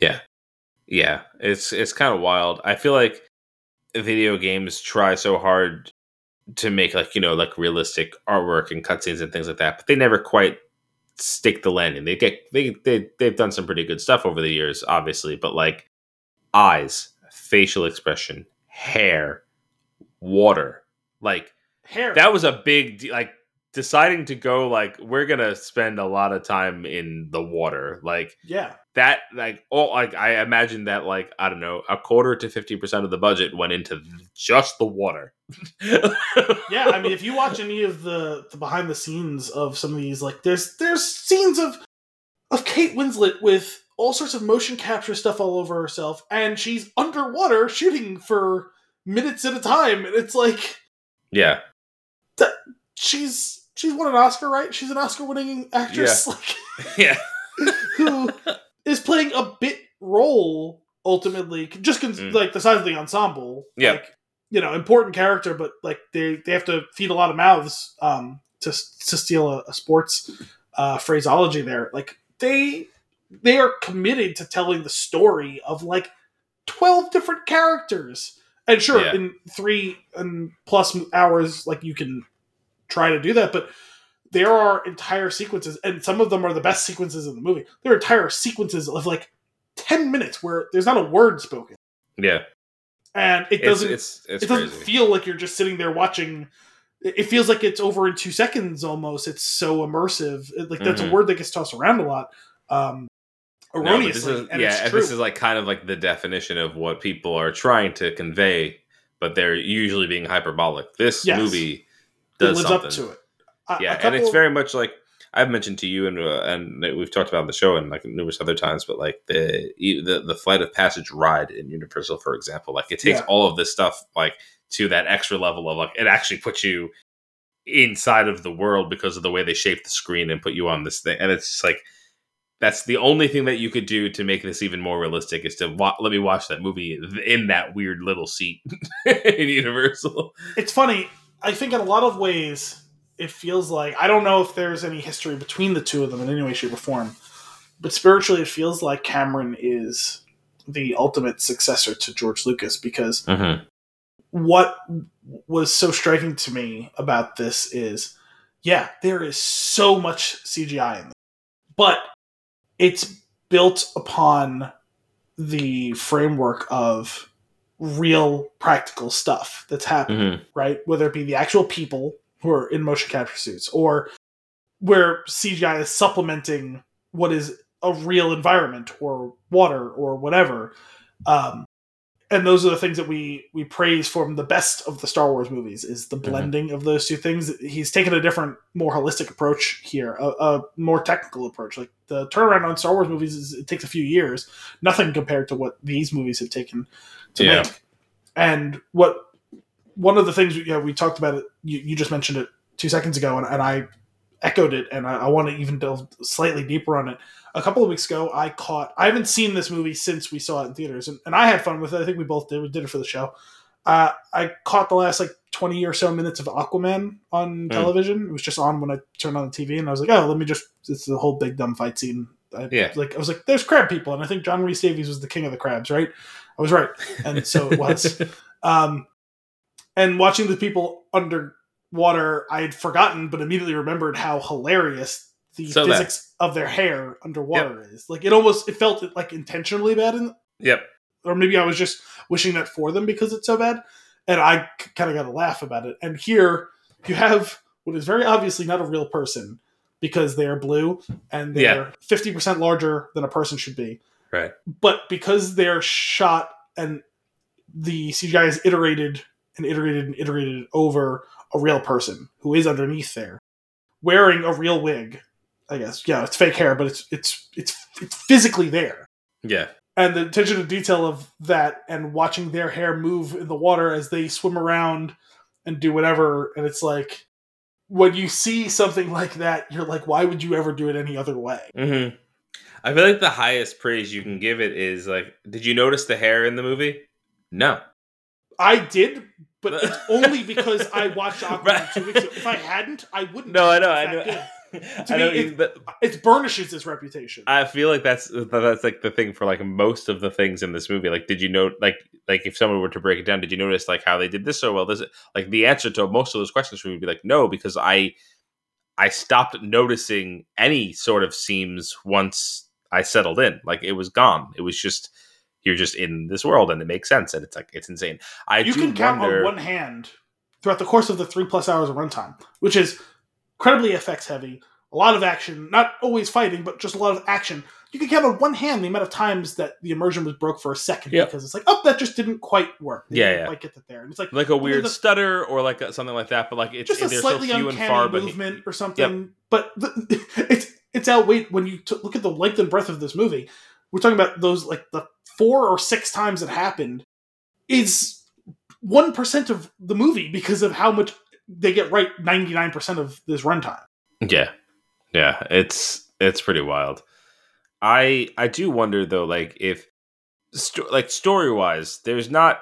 I feel like there's not a ton going on. Uh, that's like super worthwhile. There's some pretty cool like The middle third doesn't have a story. There's, there's, there- but by design. The, yeah it, this, there's a, a first act. Now, half of the first act is, hey, it's been 13 years since you saw the last movie. let's catch you up. Let's catch you up. Like Yeah. the, the the first what 40 minutes of the movie is that, and then the the succeeding 20 minutes or so is kind of setting the table of what the second and third acts can be about. Surprise, the second act is not about anything. Like from a, a, Yeah. a plot points standpoint, really, it's a it's it's really just table setting for Mhm. the third act and where the next three You movies know, are going to go, and, and it, you get a bunch it of does story. do a pretty good job of world building in that like the, it, it's Yeah. like stuff that it, it gives you it gets you invested in the, the characters and the, the colony place. and like yeah. yeah yeah, it's exactly. it's the John Wick school of storytelling, For which sure. is I I say complimentary of this because yeah, David Mamet didn't write the script, but you're not coming to watch this movie for the script. no but what i am curious about though is what that marriage would look like of Oh sure, I mean this type anything of spec but that's I- good I, could be better, right? I well no, I almost wonder though, like would if you had like this story that is just so groundbreaking, would it end up taking away from the rest of that experience? Like, would you would you lose the focus on the spectacle? I think it's all about tinkering, right? Like yeah, if you if you ripped the dialogue, the the density of dialogue, not the actual words, the density of dialogue of Glengarry Glen Ross, and you dropped it Mhm. into this, it would detract from Yeah, admiring the spectacle that they have crafted for you. But yeah, could could you beef up some of the interactions and the dialogue?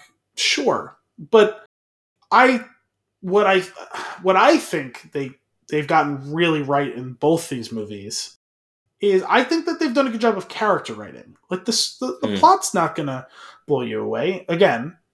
But I don't know. I uh, when you spend three plus hours with these blue and green people, I'm not saying every single character was deeply drawn, um, but the ones that they put the focus on, I found engaging. Uh, Loak's story is one we've seen before. It's a son who is trying to chart his own path, live up to the expectations of his father, continually falls short of it. Yep. We've seen this story a million times. There's only six stories that can be written, right? We know this. But I thought they executed it at a high level, and because of how good the actual actor and the CGI is, the expressiveness of his face and his body movements as he goes through this buildings Roman journey and all that sort of stuff, like it's, I find it compelling and engaging. yeah, yeah. I I I agree. Like, I actually, I do think the the strongest part of the movie, as far as storytelling and um, writing in general goes, is the the kids. The kids were great. Like, I Yeah. the like w- their struggles that they're facing, and like the idea of making it just a, a naturally like a natural experience of just I don't know, it's just the human story of yeah, like the the, the older son that does everything right in the father's side except for like you know m- minus a few things, and the younger one that's like trying so hard to be as good and falling short constantly because of many reasons, and then like the the innocent younger sibling that like they are protective over like in a, in a great way but also like they, it raises the stakes in a lot of situations that she ends up in because it's like oh, crap like it's just way more serious because you're here. And like i don't know there's just there's something cool there. And then like the um the i, I did find it was interesting the character who was was a Kier, Kier what's Kiri. her uh, Kiri's daughter Yeah, Right? I mean, well, I don't, I forgot what Sigourney Weaver's character in the first movie was called, but yeah, her daughter, um her Avatar's daughter. wait i'm hang on Kiri was Carrie is their adopted daughter who is blue. Okay. Oh, that's I'm so I'm looking at the cast and I'm so confused. The daughter was also played by Sigourney Weaver. I, I thought that was pretty obvious. Yeah. I just thought it was like a like uh yeah I guess the, facially it looked it looked like but like the voice and whatnot I didn't I didn't even yeah, no, it sounds like that. she was trying to sound young, but she's Yeah. not. that that whole concept was actually really cool and actually that as far as world building goes that is the part that i thought was really interesting and new and exciting is like oh what does all of this mean because it's like her connection with like the planet it's like Yeah. It, it seems what is the uh what, what's the Eywa. Eywa like it seems like Eywa like created a life um Yeah, I mean, communicate with. That's like I the- uh, I I, remember- guess that's what we're getting. I remember after the movie came out, seeing people complain.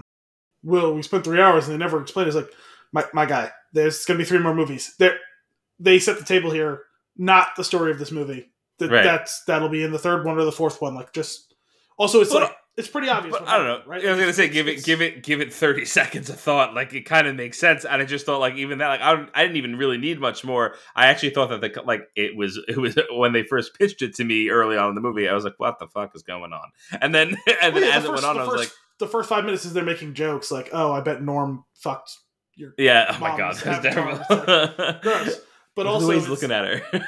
Yeah. which to be fair, they weren't wrong. But yeah, um, you but know, the like as, as far as the viewer, like we've heard of like Jesus Christ and Anakin Skywalker before, right? Like we, Yeah. the, the idea of Neo, yeah, we've the idea of a virgin birth that grants you, yeah, like it's a literally a story as old as time. Like this is not a revolutionary idea. This is not a plot hole. This is just Nope. grow the fuck up and understand. just what it to, is. Like, like with a literary criticism lens, look at something which again is not a Mamet script. Like, Yep. so But I think what I liked about it though is like the I, I do like the the freedom they have to play with. Okay, well, what does this mean for this character that is clearly different from we everything else? We got a little appetizer, right? She connects. Yeah. We see a little That bit. and how cool oh, dude, when she controls those uh, creepy fucking fish. I had actually forgot about it. Uh, well, not the the fish was cool, but what, yeah, at the end with the tentacles, I had forgot that about that scene. thing. Yeah, yeah. I was like, oh, this is terrifying. like we crushed a submarine and then we crushed the people that were trying to escape. I was like, that was bananas. Yeah. Um, really cool though. Like it was really cool sequence. The action sequences were like, and like I we've talked about this over the years, where like I've kind of lost my interest in like the over the top and extensive action sequences unless they bring something fresh to the table. John Wick, for example, brings something fresh. What do you say? Wells. Whales whales in this case when the whale uh breaches i was like this is so good and I was just- I was telling you, you laughed at me. I was like, dude, the whales.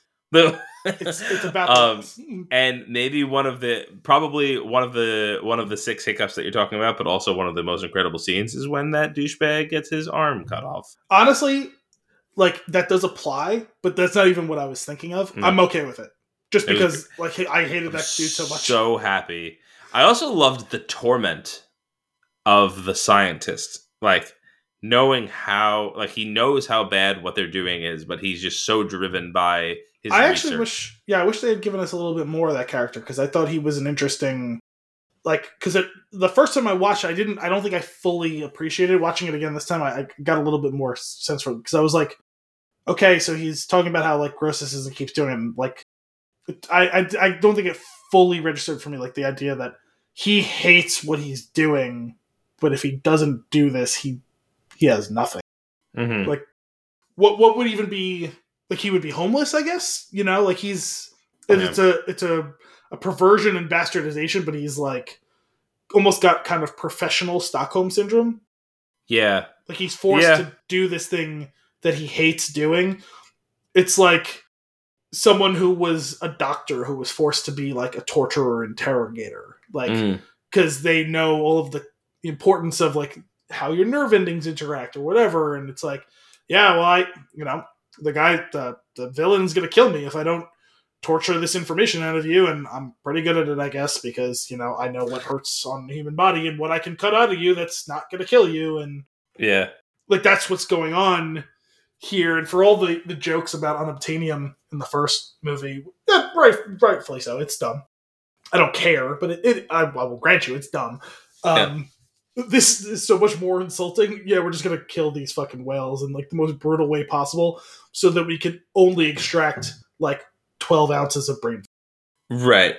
Fucked up. Really fucked it, it really. I mean I love I, I did love the way like the the look on Spider's face as he's realizing the horror that they're doing and then even quark just kind of like yeah all this for, for that like like he doesn't care like it doesn't like offend Yeah. him he's just like you guys went through all of this for that What and as horrible as I mean, that whole thing was devastating and actually had me really uncomfortable, like the entire time they were doing it. But at the same time, it was because they created this incredible, again, a, a spectacle of like how, like the tools that they built to do this thing and the actual like orchestration of capturing the whale. Like, I like, this is wild. Like this whole Yeah. concept, like Fascinating, Thinking- morbidly thinking fascinating. up is the fact. Yeah, the fact that you thought this up is concerning.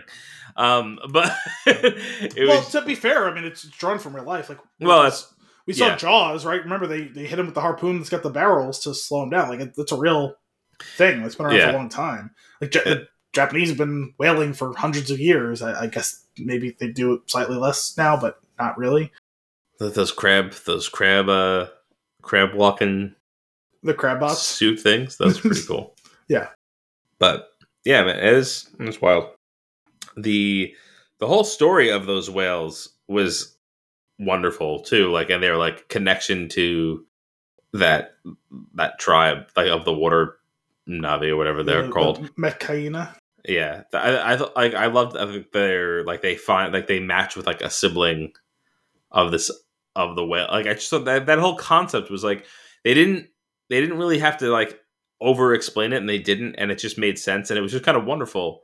Well, And it's then, also like- I say like subconsciously it builds on the first one. Like uh, I- Mhm. probably everyone remembers to whatever extent, even the people who kind of poo poo. I remember how many people loved that movie when it first came out, and you can let the distance of time like like wash that away if you want. Like I, I it doesn't matter to me. I like the first movie. I still Mhm. enjoy it, and I I like this one. I, I enjoy this too. But everyone, I everyone remembers somewhere deep in the recesses of their mind. Oh yeah, when you jump and you bond with one of those Ikran, like it, it's bonded with you for life. Yeah. Now, in this case, they they raise the stakes in a, in a really cool way when you consider it like the level of intelligence that the Tulkun have or whatever. Like, it's not just a one way street, right? Like, because like we see Jake, he bonds with the first Ikran, and then he takes out he he bonds with the really big one to become Toruk Makto or whatever. Mhm. In this case, it's a joint thing. Like the whale's gotta mate with you, or not not mate, like but like Yeah. match with you, and the two of you are brother and sister or whatever, Yeah. With just the one person and whale connection, and and seeing how you know it's not just oh yeah I love it like a pet. Like they have complex conversations through sound and language and sign language all together. I mean, you know, I, I actually I'd, I'd forgotten from seeing it the first time, but that first one that they show them hunting was the one that was bonded with Ronal, the Kate Winslet character. Yeah. And you Oh, know, the whole conversation about how beautiful the calf is Mhm. and how you know she had been waiting for to give birth for however long and and how the whale is asking how her pregnancy is going. Yeah. and that level of connection is is very real and it doesn't make sense. Like i'm kind of laughing at myself. Like and even that whole sequence where there's only a couple of scenes of actual like communication it's mostly just the joy of a long absence being superseded by the hap- you know the happiness now of being rejoined and the I, I don't know why I kind of got like a, a kick out of like the little baby swimming the little Metkayina baby swimming Yeah. Yeah, that whale. was that was pretty great. I- I don't know there's something about it that's so like heartwarming uh, in that in a way that like doesn't make sense about this stupid movie yeah. Yeah, it's it's why are you making me feel something right now? This is this is ridiculous. it's, it's it's green people in whales like yeah. I shouldn't feel and yet I do somehow and it's like okay Yeah, like so yeah weird. again like the plot is not anything crazy but like there's different types of writing and they they nailed those the the characters and like i mean like these movies are supposed to make you feel something you're supposed to i mean he's a huge con- james cameron's a huge conservationist like he's been fascinated by the ocean and the jungles and space and everything and he cares about this story of appreciating nature but he's also developed the most cutting edge technology to show it to you and he's telling a story in the future with these hyper advanced weapons and and space travel and i guess in his way trying to tell a story of we don't have to have one or the other we can have both Mm. but it requires intent and consideration Yeah. And there's a way to do all of that in a really, I think, special way that I think most people don't take the time. Yeah. Okay. Quart Quart Quaritch? Quart what's? What is why is he there? Um, are you are you literally asking, or like yes. a more metaphorical way? No, literally asking. Did the explanation at the beginning of the movie didn't work for you? I don't remember why he was there. Oh, okay. So he died in the, I in the remember first that. one. Yes. So they had a contingency in place hmm that They're gonna bring him back as a yeah. Okay. him and his squad. Mhm. So are you asking like what his motivation? No, to, like, no. continue- uh, His motivation it, makes sense. Like he's pissed, but like, why? What is his mission? His mission is to kill Jake Sully and quash the Na'vi resistance once and for all, so that they can continue to roll through Okay, is and that, rape is that the planet for all resources. It doesn't because like it doesn't. It never really seemed like it was quite as big as like you know doing what they were originally doing of like trying to drive them away.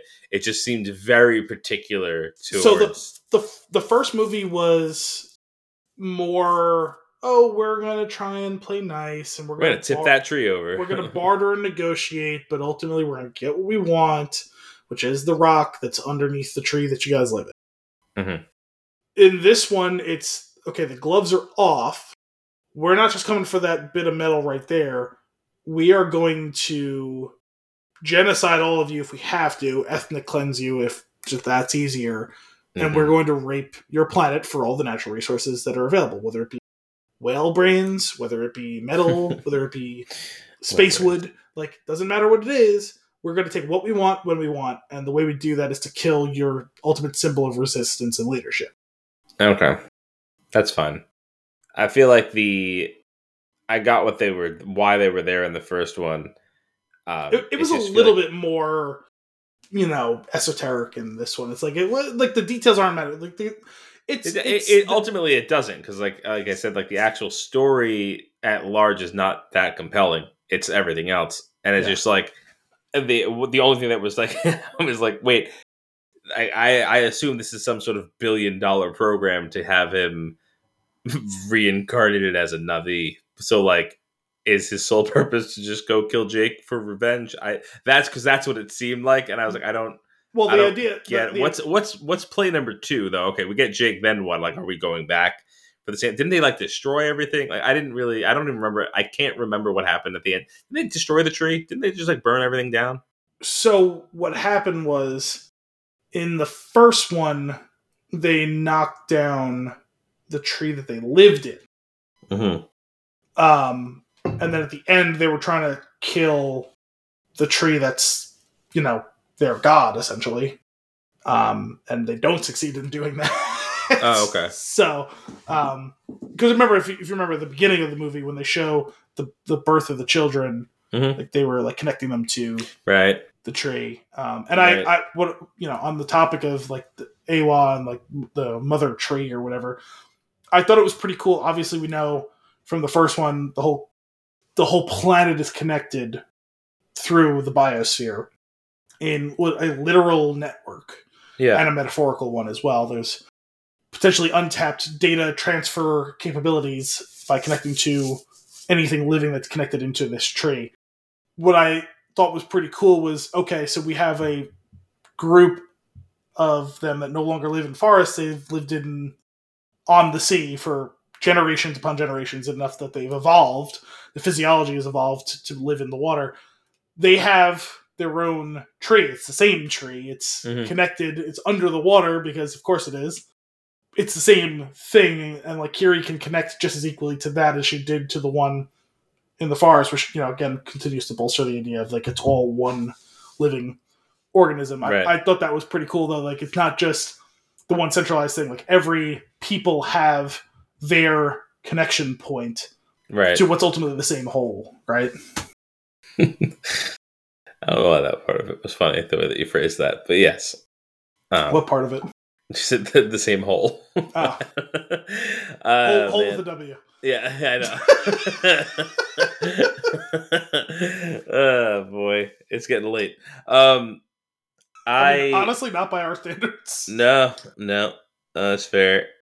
I those those bastard kids that they they Loak almost got eaten by a shark. Yeah, that was a gripping scene. That was that was a real that was intense. That whole like, sequence was intense, and I was I was here for it. That was really cool. Yeah, I mean, I was thinking about it. Like we've seen a lot of chase scenes, specifically like big creature chasing a person, and I was like, oh man, this is the most terrifying of them because like, you know, in other ones, okay, you maybe you climb up a tree and the thing can't Mhm. get to you for now, and you have a chance to catch your breath and think about it, even though you don't come up with a good solution. Like even in the first one, Jake gets chased by that giant like panther thing, you know, through trees and all that. It was like it's the same concept. But this is way One worse those, one of those annihilation dogs. yeah, kind of. Um, this was way worse though because he's underwater. And Yeah. so like yeah, he found a good hiding spot, but if the shark wants to, it can wait until you drown. And then it's just gonna come get your corpse. Eh, now we play the waiting game. I did appreciate that it was a opportunity to show off some uh, Phantom Menace. There's Oh, of course, bigger there's always a bigger fish. Always. I um, heard, I heard Qui Gon in that moment. yeah, absolutely. Speaking of George Lucas, yeah, right. Um, and the the connection between Loak and um, actually, I, I tried to I tried to recommit all the names of all the things, but the one name I didn't actually ever get a good handle on was the name of the whale that he was connected. uh, It was like Payakan or something like that. yeah, Um, Yeah. But I'm pretty sure that's still not correct. I think I have all the other names down, but that's the one that I was like, I never quite got down. Um, but uh, yeah, no, I mean that sequence at the end where he's like, "Nah, fuck this. I don't care about this like oath to never kill again. Like, yeah. trying to kill my brother, trying to kill his family, and also they keep killing us. And he was trying to steal my brain from me. Yep. Fuck all Yeah. of this." Um, he tried to steal my brain. I loved Jermaine Clement earlier saying like, you know, oh yeah, no, they're they're just as smart as us, maybe smarter because of like the number of synapses and like how like the neurons fire and like the the the, the mental pathways. He's like, uh, I'm the one with the harpoon and the ship, and like to watch the the whale continually outsmart and beat him, where it's like he does the jump, catches him by surprise, whatever, falls on the deck, just fucking shit up, which is great, and they come around to shoot him, and he's like, "Nope," as he ducks, and, like Yeah. redirects it, That was awesome. catching the thing with his like crest and wrapping it up and like taking them for a ride. That was sick. Oh, what does he say? Who has the harpoon now? Yeah, yeah. He's who's got the harpoon now? oh man, that's so wild. Was, I mean, yeah, it's that's really like like concept like to, to conceive that entire thing is is really cool. Like that's where a lot of the, the skill and talent comes in in making this movie. Is like you're working in this sandbox that you've created and like this lore that you're just like imagining and like to get like to take it that far to make it feel so real and to also like give us something new and exciting like every step of the way is ah it's pretty bananas the um that one boat of un- unnamed military garbage people that gets like flung and spun around and explodes and you see their bodies come flying out of it i just thought that was hilarious like there's Oh, just like yeah. those sequences where like they're just getting wrecked. I was I was cheering for the whale. Like it was just so good. I I, I was like, yeah, I was like, you, that's right, you sons of bitches. Like I was like really happy about it.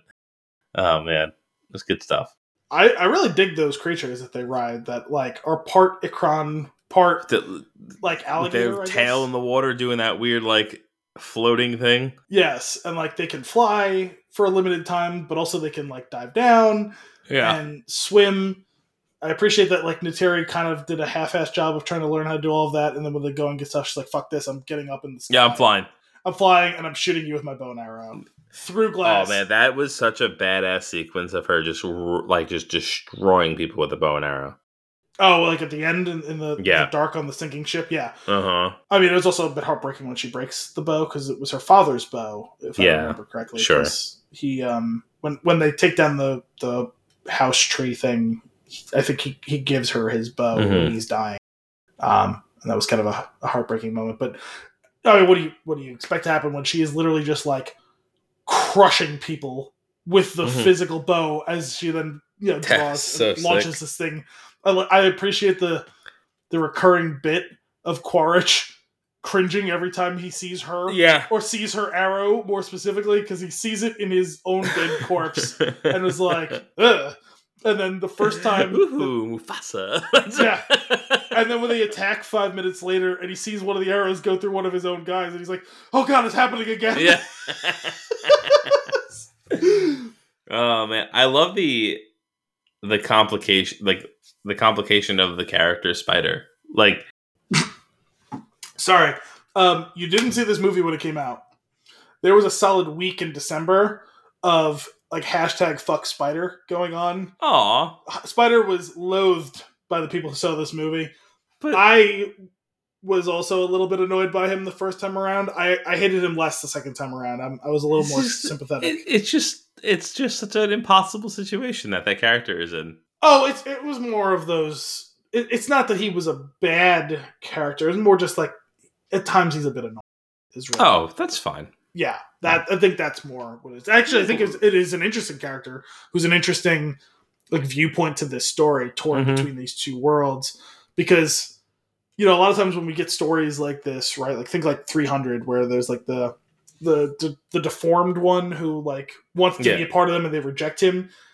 Neytiri is cold towards him, but the rest of them they may give him a hard time, but they they really embrace him. Like he's part of their their family almost as Yeah. much as Kiri, who's not their biological daughter, but they who they so important to them that they adopted. Jake treats him very well, actually. And you know the, the other kids have kind of a love hate really not not a hate, but they they like to bust his balls because he's a human, but they they appreciate him and they go back to save him, even though Yeah.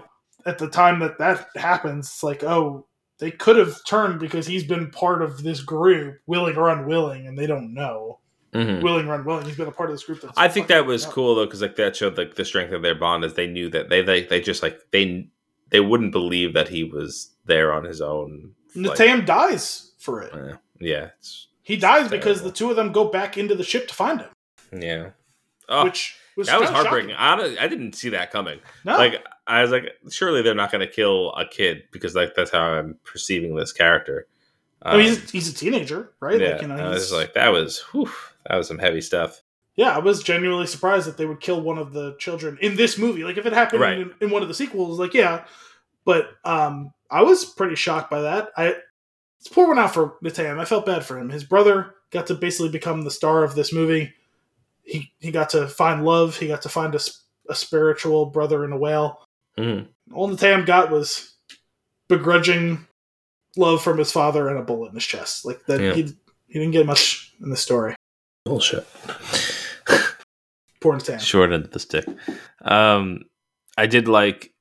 I think there was a. uh, You had mentioned how well Jake treats Spider and how Neytiri is like doesn't really, you know, clearly it's a more complicated. But I think I, what I really liked about it is the fear in Spider's eyes when he sees Neytiri like just slaughtering the enemy. Yeah, he's like, And, if she sees me, she's not Yeah, gonna she's like, she's just She's, just gonna- kill me too. Yeah, she's gonna let me go. And of course, five minutes later, she's. I think it was a gambit, ultimately, but she. I think it was specifically because of the way they um they mirrored the sequence of Jake dying and giving up the what's that what's his title? Took took a Oh, took something. Toruk Makto. yeah, that's the one. You know how they did that that slice across his chest? Oh, yeah, it's true. They, she did that to him. I actually kind of forgot about that. and it was like I feel like that was a sign that like I'm not like because he knew he knew all of that stuff. So I feel like that was a sign like you're safe. Yeah, Like play into this. Like I feel like that's what it was. it's gotta be terrifying in the moment, though. Like, yeah, yeah, for sure. I just watched her slaughter the shit out of everyone. I know she doesn't like me. She's like, oh my god, she's just toying with me before she kills me. Yeah. um, and I thought, you know, if there was any question before that, this uh, I, I don't think I fully appreciated the line the first time around, but it, it when they go back to mourn Neteyam after everything is settled, and Spider washes up after having saved Quaritch but rejecting him. Hmm. Jake grabs him and says, "A son for a son," you know, registering that they they lost Neteyam, but he's taking yeah, this son chose this family over his kind of father and Yeah. he's always been a part of family. But this is really cementing it in that he's that he's one of theirs too. Yeah. when uh Corch was like, I'm not your father, I was like, please don't say but I am your daddy. Please don't say but I am your daddy. I was like, it's not just a thing that all blue people say. It is an, unki- an uncanny uh, coincidence. I did see a Happy Daddy's Day, like Father's Day card. That was like there was Yondu with his like creepy smirk. That's Pretty good. Pretty good. Um, Uh, there was something I noticed in this movie the first time I watched it in particular. I did like that there was a couple of loving homages to his previous work. Um, there's the scene where like the uh, the the bay doors open and all of those big like the wearable like av- like not the avatars the wearable suits the Mm. mech suits come out was like very reminiscent of like Terminator Mm. in uh, like the future scenes when like they're all like walking out of like the fire and haze. Yeah. Um, there's the scene when spiders. I think it was what the thing about like I may not be your father, th- you know, Yeah. whatever. When they're in the interrogation room, that was also very like True Lies, like when they interrogate. Yeah, I, I, I get, I, I can see that. I, I was The cinematography is, like, almost identical. like Sarah Connor in the Th- Uh, that too, yeah, but I always think of the it's that that exposure where it's it's like the way it looks like if you're about to black out, where like the like the lights and darks are so yeah, stark, um, and then obviously at the the end sequence taking place on a ship that's sinking. Yeah. The Yeah, actual like capsizing of the of the ship was like like I feel like parts of the running and like jumping over obstacles was like almost like I do wonder if there is some shot for shot style in there, like because like it felt that way. And also, I, I appreciated that it was even an evolution on that because in this you got like Jake and Quaritch fighting as like Quaritch kicks Jake into like an engine part that he sees like sliding down the deck. Yeah, Like that synergy of like how they were using the environment in the fight. Very pretty cool.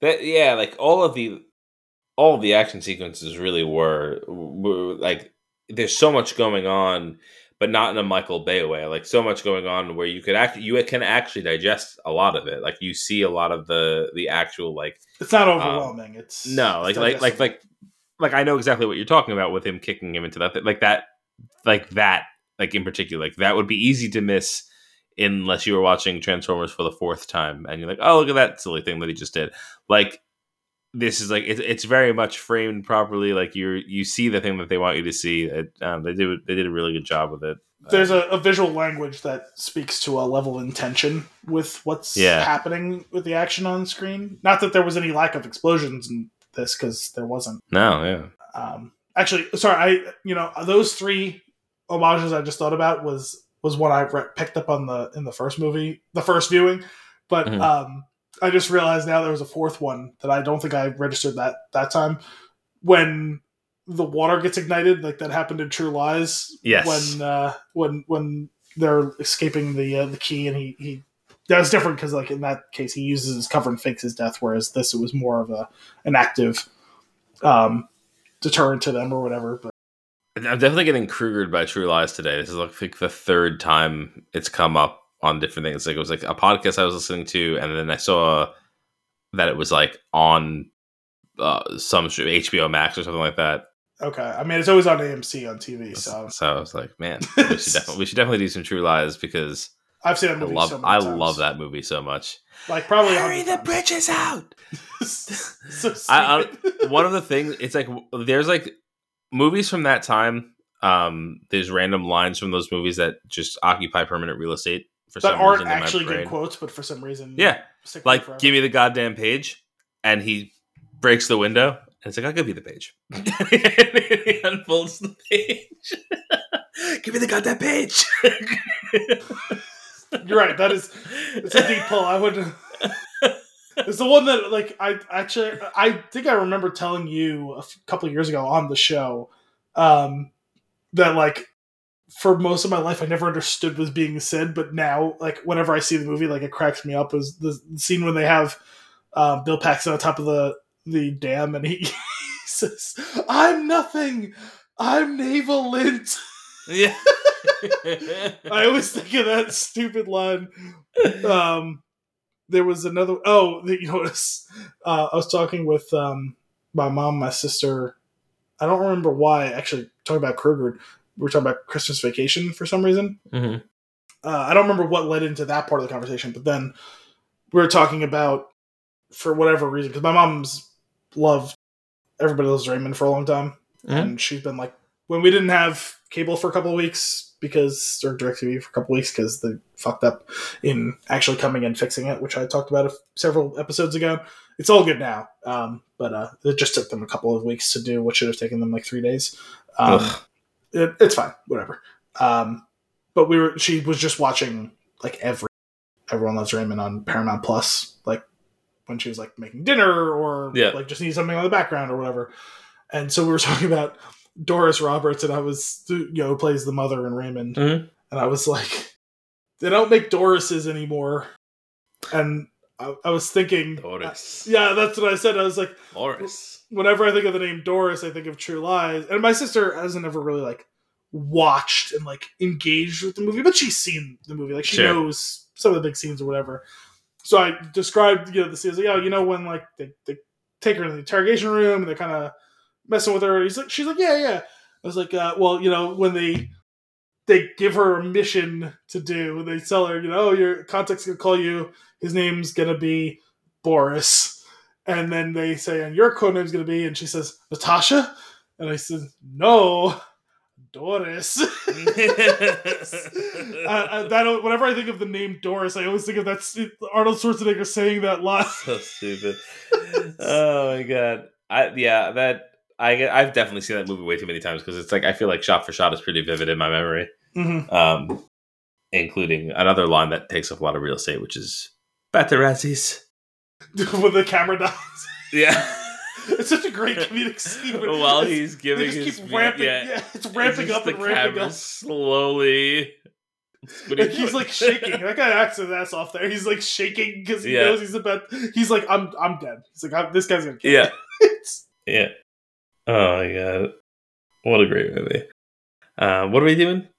Avatar. Avatar. Uh, what? Uh, I, I was definitely. I it, it. I get it. I get why Spider saved him. I was so pissed that he did, though. I was like, ah. I was like, we were almost rid of him for the second time. I just assumed that we would revive him for every movie going forward. Just like a new way. The next one, he's Yeah. just like in a computer. Right, and just like, and in each one, he learns about how he died previously and all of the previous times, and he just like starts to have like a just like a like a mental breakdown. I am curious the way this is going. You have to imagine this. His story eventually ends with him joining their side, right? You can already see him starting to learn some lessons. I feel like that's where they like. I I feel like there's a hint of maybe going there, but like I just don't see how you can get there. Well, I wonder if you know, do we get substantial sections of the next movie where he's off on his own trying to Hmm. come to terms because he is a man between worlds, right? Like Yeah. in a much more real way than Jake. Jake chose to make that change. He doesn't. He he's I mean he's a xenophobe, right? He hates the Na'vi in the first movie. He hates that he's one now, but he he also sees the upsides of oh I'm bigger, faster, stronger now too. Plus I can maybe kind of sort of blend in uh, and become the more perfect killer. I think that after realizing that he's now got his ass kicked twice, even with like the better resources in this case, um, or the better plan, he's gonna have to have a change of heart. It's either that or maybe this next movie.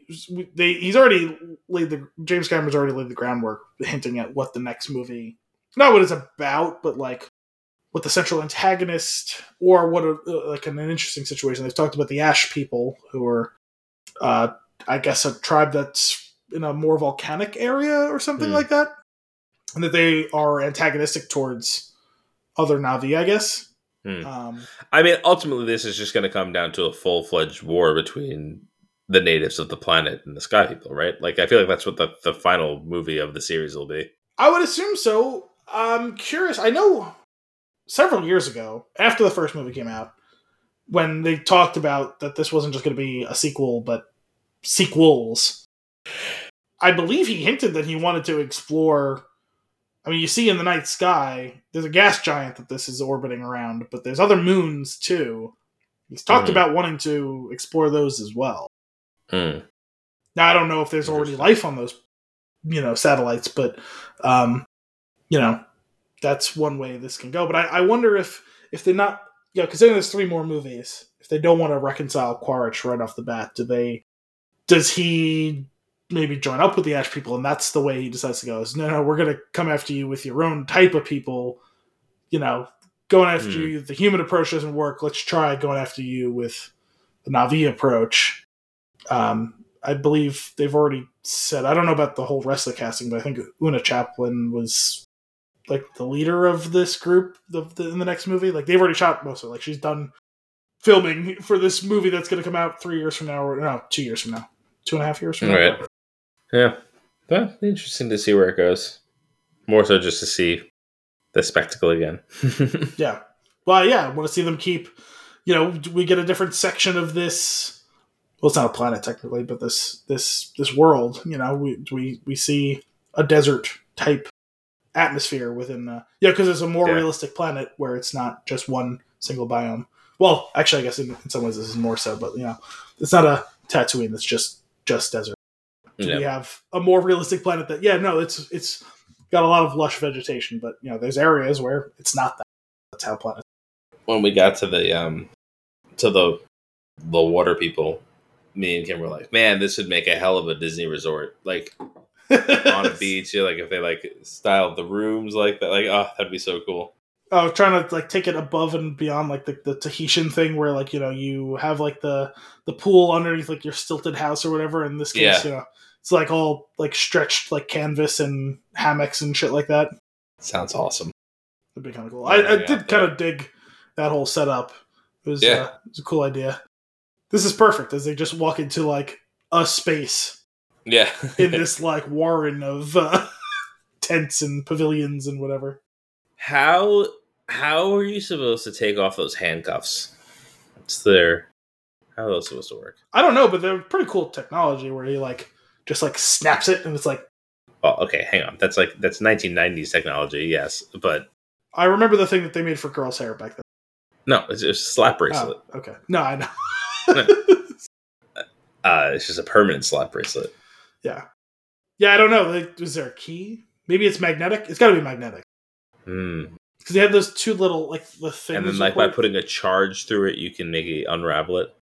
maybe a charger. I was just wondering, maybe you know, you have like a like a magnet key when you put like that strong magne- magnetic um, Mm. force. If that like, you know, like those uh those child safety locks they they have for like cabinets where you put like the the uh, yes. the, the the magnetized thing, and then the key is a Mhm. magnet. When you swipe it over, it pulls it back, and then you can open the door.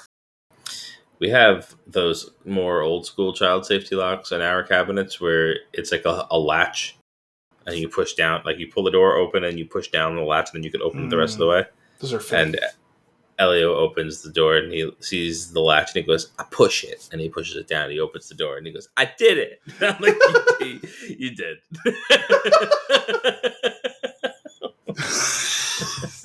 Uh, well, n- note to self: next next house needs better. Yeah. locks. we'll have to go with the magnets, I guess. The magnet ones work. That's what we used to have here when uh, when Gianna was young. Yeah. Yeah. They're pretty cool. What else on this one?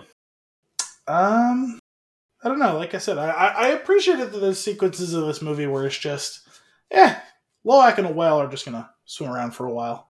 Yeah, Um, and you're just gonna eat up. It's like it's just a wonderful screensaver for like 30 minutes. Yeah, yeah. Or we're gonna practice holding our breath and swimming. And hey, look, Mhm. there's some guy who's on this thing that can both swim and fly. And uh, you know, we got some some cool fish. Some of the fish were cool. I actually wish they showed a little bit more of what they were doing with that.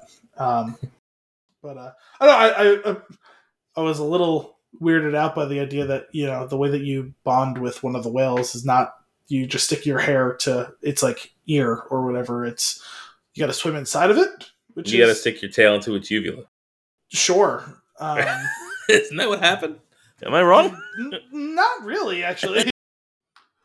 I, I thought it was kind of cool that it wasn't just like in the way that it was with the Ikran or the uh, the other. I, I don't remember actually what the name of the the sea bound one of them that they were using in the fight or whatever. But uh, it wasn't just that they were using it to like communicate their intention to like, hey, fly this way or dive down.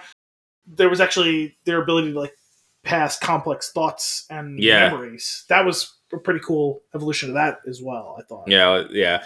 So, just like yeah, the new introduction of like mechanics and stuff like that of like just you know increasing the depth of the lore is is, is pretty awesome. Yeah.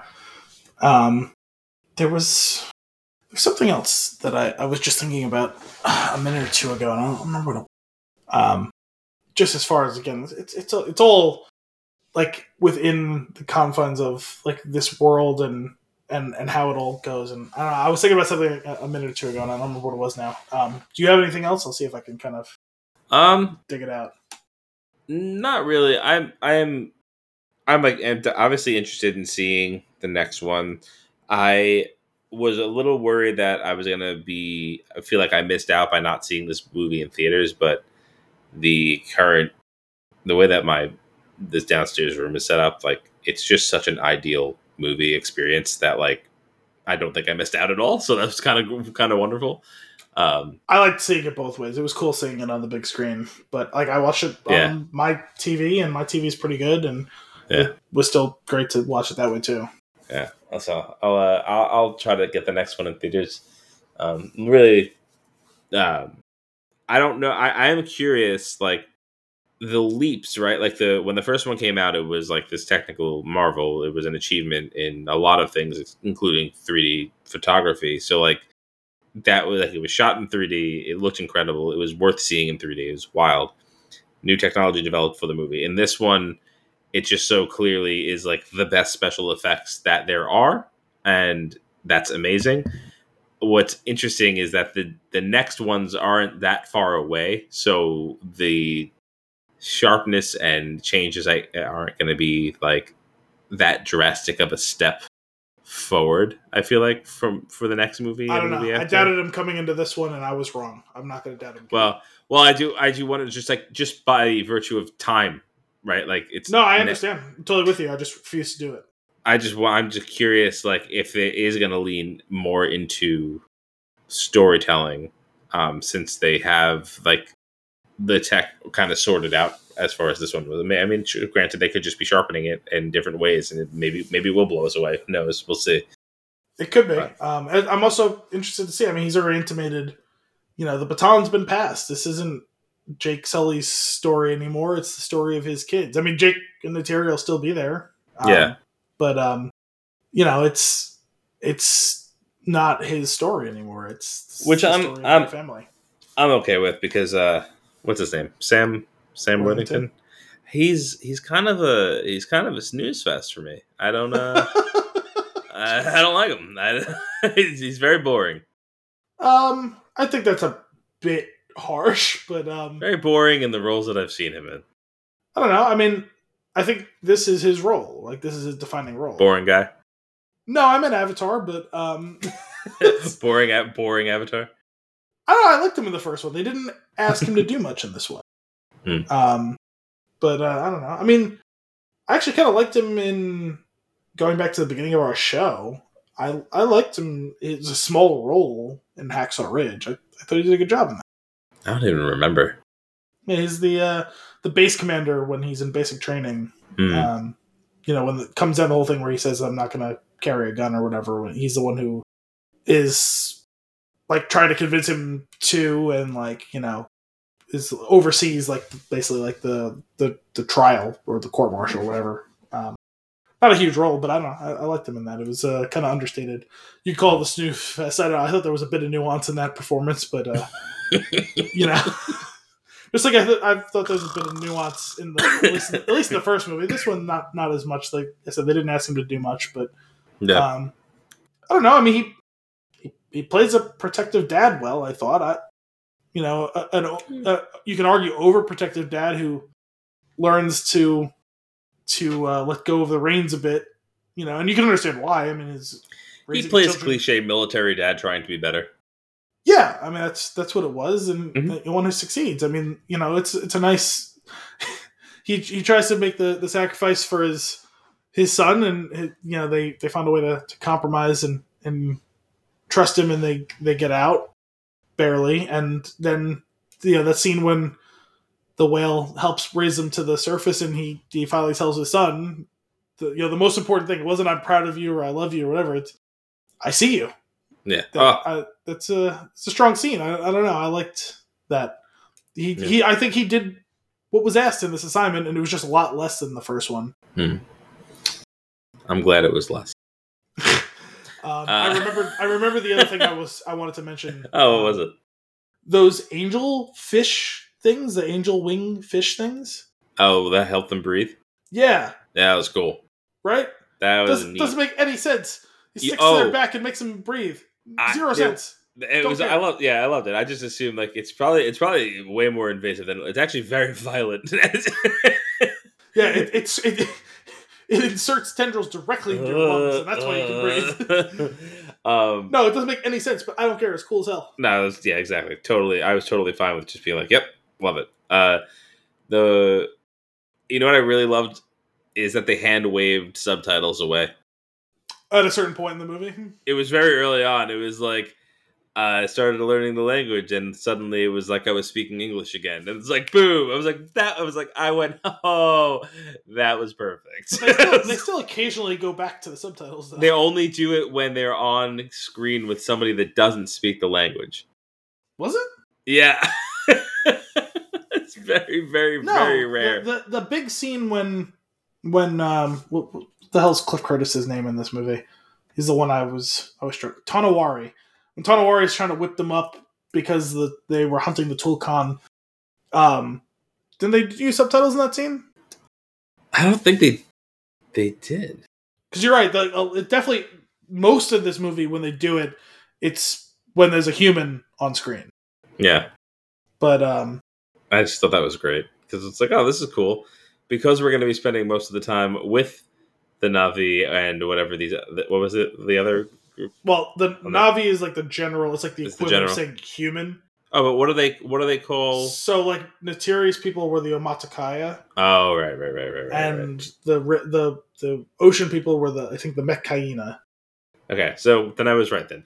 Say since we're going to spend most of the time with the Na'vi, that it was like we're not gonna we're, we're this is not life is beautiful. This is like we want you to we want you to look at the screen not the subtitles. That was exactly why they did it. It's a hundred percent why. Oh yeah, I, I don't object at all. i just thought it was really funny. Um i was like you can't i was like you can try to skirt around this all you want. You just blatantly explained away the subtitles. And i love it. Yeah, he had a long time to think about how he was to do it. yeah. that was pretty Let's good just have let's just have Jake make a joke in narration, and we just won't do it anymore. if you plug yourself into this tree you can hear every language just like if you plug yourself into this fish, you can breathe. oh my god. Ridiculous. All right. Do you have any closing thoughts on this one? no, this is good. I think we gave this its, its proper due. I think this has I been agree. some of the best actual movie talk we've had in a while. I agree. It was, it was an entertaining watch for sure. Um, you know what? so you know how you know it's good? It was three hours and 15 minutes. I didn't have to pause it to pee once. I mean, that's how it was in the theater. Um, Yeah. I had to break it up this time because, like, I started watching it late Saturday night. I watched a little bit of it late Monday night. Watched the rest of it and was up too late last night. So it was like it was just because you know it's Yeah. three hours fifteen, and I had to split up into basically three one hour watches because I didn't have three unencumbered hours to watch it. Well, that was that was one thing that struck me during it. I was like, man, like as, as a, I was like, I would really love to rewatch this movie like at various times. Like, definitely want to see these scenes again. I was like, but it's it's a heavy investment to rewatch it, so it would have to be in. Well, I think it's easier to rewatch that way. I wouldn't have wanted to watch this the yeah, first yeah. time this way, but I already got to see it all in one shot once, so I was okay with rewatching it this way. I don't feel like it suffered on rewatch. I still really liked it. No. Um, no, I, I, well, I think the other thing is, it, it sounded like you were a bit hesitant going into this one, like you weren't like hot on it, and you Yeah. enjoyed it, right? Yeah, I did. Mission accomplished, right? Yeah, they did it. They did it. I mean, I granted, I feel like I was expecting a seven, and I got a seven, and I'm happy Okay, with that. that's fine. I'm so fine. Um, but definitely, definitely worth watching. Um, all right. well, that's all for this week's episode of Flicks and a Six. We hope you enjoyed it. As always, if you have a movie for us to review or nuggets for us to discuss, you can send those requests to flicksandasix at thespintune.com. Tune in next week for more movie and beer goodness. Until then, I'm Anthony Costanzo. And I just cracked my neck. Thanks for coming out.